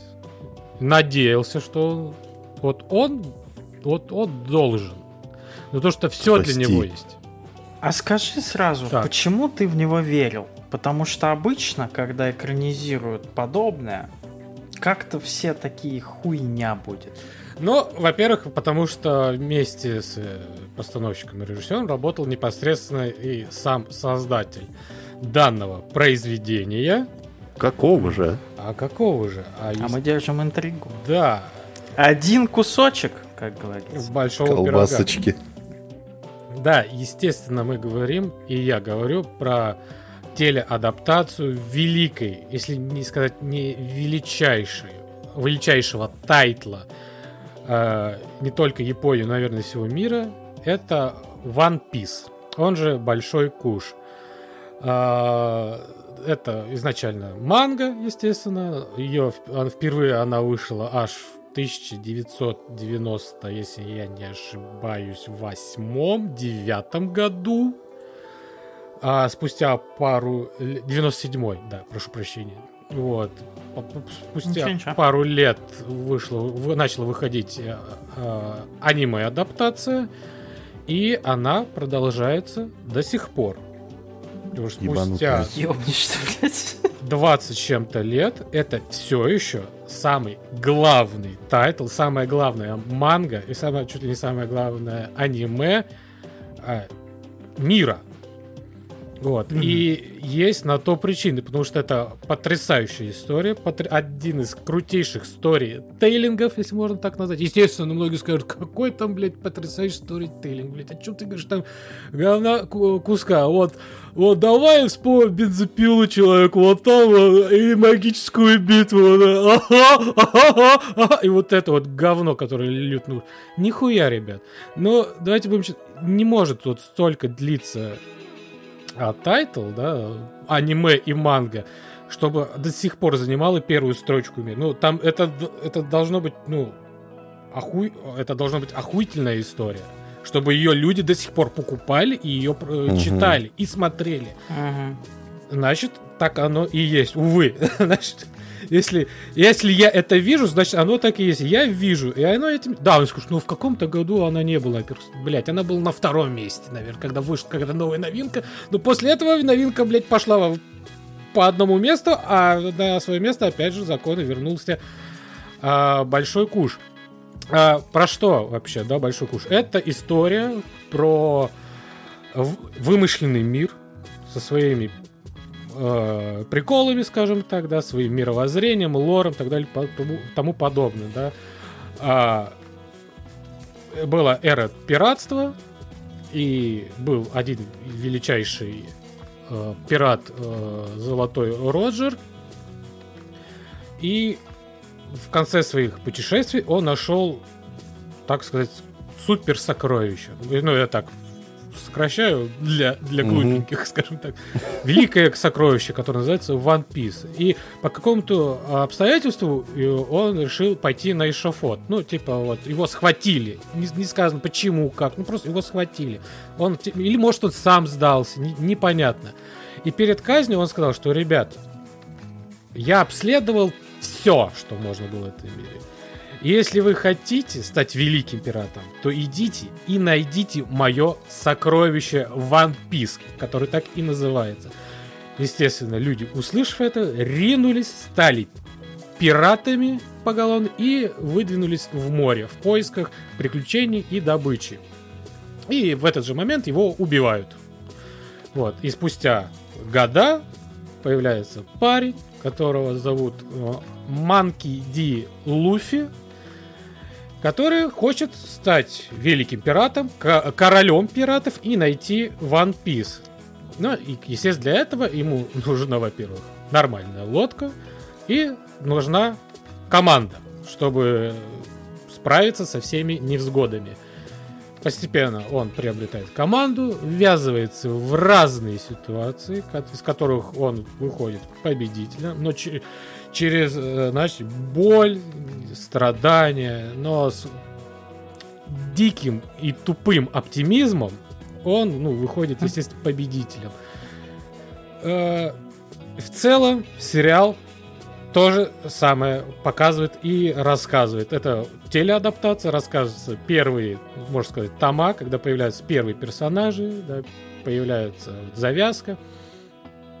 И что я могу сказать? Это, наверное, самая, думаете, скажете, хуёвая адаптация. Нет, я, наверное, скажу, это самая прекраснейшая адаптация и манги /аниме, да, которые есть, наверное, на данный момент. И даже это, наверное, самая лучшая реклама, да, данного тайтла, потому что после просмотра хочется читать и продолжить читать, потому что я остановился на какой-то главе.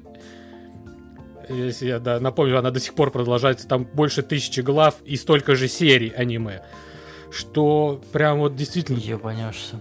Хочется реально продолжить, потому что ты понимаешь, что это отличнейшее приключение, отличнейший сюжет. И да, он местами может быть типа каким-то, ну, глупым, и какие-то драматические моменты может быть глупым, но они просто вот так работают прекрасно, что если они хотят выдать из тебя слезу, они из тебя ее выдавят просто. И ты ее будешь горевать. А отличается киноадаптация от всего остального сюжетно? У меня даже более такой вопрос, типа, ну, я не верю, что Netflix 1000 серий снимет. Нет, он, вот я... Он скомканнее, типа, как-то, ну, быстрее все проносится. Ну, кажется, или... не то, что скомканно, но, естественно, это сериал, это имеет свои правила, да, как у сериала, шоу манги, что у аниме, да, они по-своему и рассказывают, по сути, одну и ту же историю. Угу. И... как по мне, все выглядит цельно. Ну, типа, все идет как в манге, в той и аниме. Ну, последовательно. Может быть, там я какие-то моменты могут быть неточные, но в целом это чуть ли не дословно снятый сериал по мотивам тайны. Я вот себе просто представляю. Ты, значит, 20 лет читал мангу, 20 лет смотрел аниме, теперь, блядь... 20 лет будешь смотреть. И теперь такой, ну, теперь начнем сначала. Я поэтому говорю, что это как реклама, потому что я, к сожалению, может быть, не верю в продолжение, потому что, ну, понятно, начало, и там не такие масштабные истории. Но чем дальше, тем, ну, не вселенского, конечно, но, например, увидеть эпизод, где разрубает замок надвое, например, как один из главных героев, ну, такое сложно представить, ну, вот сейчас, да, даже при всех возможностях, может, технологий, ну, может, и можно представить, но это будет выглядеть отвратно, скажем так. Угу. Здесь, хоть и такие локальные истории, но они выглядят нормально. Естественно, кринжа в этом сериале море, ну, потому что сама история... вот даже у манги выглядит, ну, нестандартно, к этому нужно привыкнуть. А когда это смотрит человек неподготовленный, то ты такой думаешь, блядь, что я смотрю? Люди общаются через моллюсков, у которых есть глаза, брови и рот, блядь, и это местный вид коммуникации, что? Там есть рыба-люди, что? Там есть человек в виде барана, что? А выглядит, знаете, это вот, я вот сегодня пытался понять, что мне это дико напоминает. И мне это дико напоминает, если кто-то помнит детское шоу, популярное не у нас в России, а вообще в мире, Lazy Town.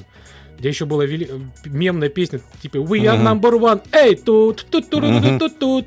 И вот эти вот злодеи, вот типичный люд в этом сериале. Вот такой же, знаешь, грим такой вот, знаешь, театрально-детский.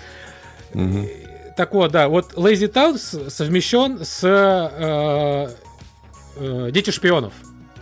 Вот по сути. Ну, то бишь, вот такое есть вот это, что-то, знаешь, подростково-детское в этом. Ну, знаешь, вот это вот детский сериал. Но когда ты видишь в следующем моменте, как чувака разрывает надвое, блядь, вот так, мечом, блядь, и одна часть туда, другая сюда, и потом его же в мешке несут, ты думаешь, ну, это немножко вроде не детский сериал, вот. И тебе постоянно вот это вот несоответствие, знаешь, взглядов, как будто, ну, типа, что-то не то. Это таков тайтл, таков вот сёнэн манга, да, называется данный жанр. Да, это типа плюс 16. Типа сёнэн, типа история может быть в какой-то... Young adult, да, вот что-то такое, вот. Типа и немножко детское, но и немного такое... серьезностью и жестокостью. А там в манге аниме есть, и тут немного тоже этого показывают. Достаточно. А некоторые драматические моменты, которые есть в сериале, ну, выглядит смешно, реально. Ты смотришь, думаешь, ну, там человек умирает, а я смеюсь просто, понимаешь? Типа, ну, блядь, выглядит нелепо. Но какой-то момент, есть драматический момент, когда ты сидишь, и у тебя прям реально, ну, вот, слезятся глаза, потому что прям вот... Ну, это, наверное, потому что я уже и так знаю, что это будет. Но еще раз увидеть и пережить этот момент, и ты прям получаешь опять прям ту же эмоцию. Прям того же момента. И прям потрясающе. А актеры, мне кажется, подобраны хорошо. Ну, именно главные герои, главные все эти... вся эта команда. У всех есть своя вот эта вот перчинка. Да, типа они все разные, но все же они вместе. Естественно, всех из сплотил главный герой, сам Манки Ди Луфи.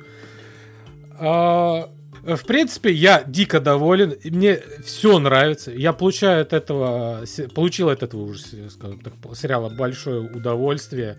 Дико советую. Да, это прекрасно потраченное время. 9 часов, или сколько там, 8 часов, 8 серий. Прям отлично. Вот что я хотел увидеть, я его получил. Да, нету там прыжков в воздухе, супер удар, хотя там есть такое, но это все выглядит немножко поприземленнее, скажем так. Но все персонажи прям иногда... Там знаете, кто играет, ребят? Вы, может быть, не знаете его, прям вот, дословно, но вы его точно слышали. Там играет чувак, который озвучивал игры Call of Duty. И у него такой прям глубокий голос, британский, что он в основном озвучил матчи в ПВП, в мультиплеере, да, этот голос, который, да, там, что-то обсуждает новости. Опорный пункт, да, такой. Британским акцентом. Tower Defense! Это какой-то, блядь, не британский, а русский пьяный, блядь. Но вот этот, знаете, вот эти вот... Короче, британский такой прям классический, классный акцент. Так, он там играет одну из классных вот ролей, ну, это не эпизодическую, можно сказать, там, на одну серию, но я вот такой слушаю, думаю, блядь, я где-то тебя слышал. Я потом смотрю, он озвучил Call of Duty, говорю, блядь, Гус, ты что ли? И это оказался как раз он, Гус. И все, кажется, как будто все на своем месте актеры. Прям вообще никто не вызывает отвращения. Все прекрасные. Вот, так что, если кто-то сомневался посмотреть, критика у него хорошая. Ну, а скажи, ну это же Netflix. Как будто... Ну, здесь снято классно как и для фанатов, так и для новой аудитории, мне кажется, тоже подойдет. Ну, в принципе, как тут можно не понравиться новой аудитории, потому что это, типа, новая история, считай, да, начало истории. Там все рассказывается простым и ясным языком. Ты не торопись про фанатов, сейчас они тебя сошьют, да, короче, я уже жду от Олега Вознесенского упреки от наших друзей, Дениса Плотникова, что сейчас начнется. Вот. Нету вот этого мега-кича, блядь, вот клишированности, все там, в принципе, есть нормально. Я не знаю, это вы там снобы. Чёртовы. Теряем аудиторию в прямом эфире. Люблю всех. Так что да, попробуйте. Мне понравился, и мне кажется, многим тоже может зайти. Давайте, я уже хочу полежать попробовать. У меня завод этой на самогонке кончается, топливо, датчик. Ты переведи двигатели. Он сейчас в дрейфующий режим уйдет. Космический стелс.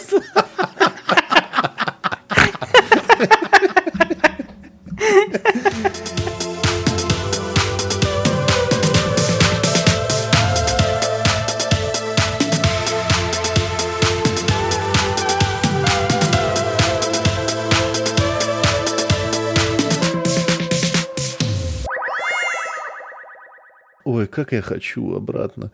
Я, кстати, что забыл сказать про Starfield, и мы закончим тогда, что я на фоне всего этого думаю ночью, что-нибудь пересмотреть такое. Включил фильм «Миссия Серенити», который это продолжение сериала «Светлячок». И в конце, в самом-самом конце главный герой говорит именно то, как можно полюбить Starfield. Он там рядом с ним сидит вот этот деваха, и он говорит, знаешь, какое правило? Первое правило пилотирования космического корабля. Он говорит, любовь.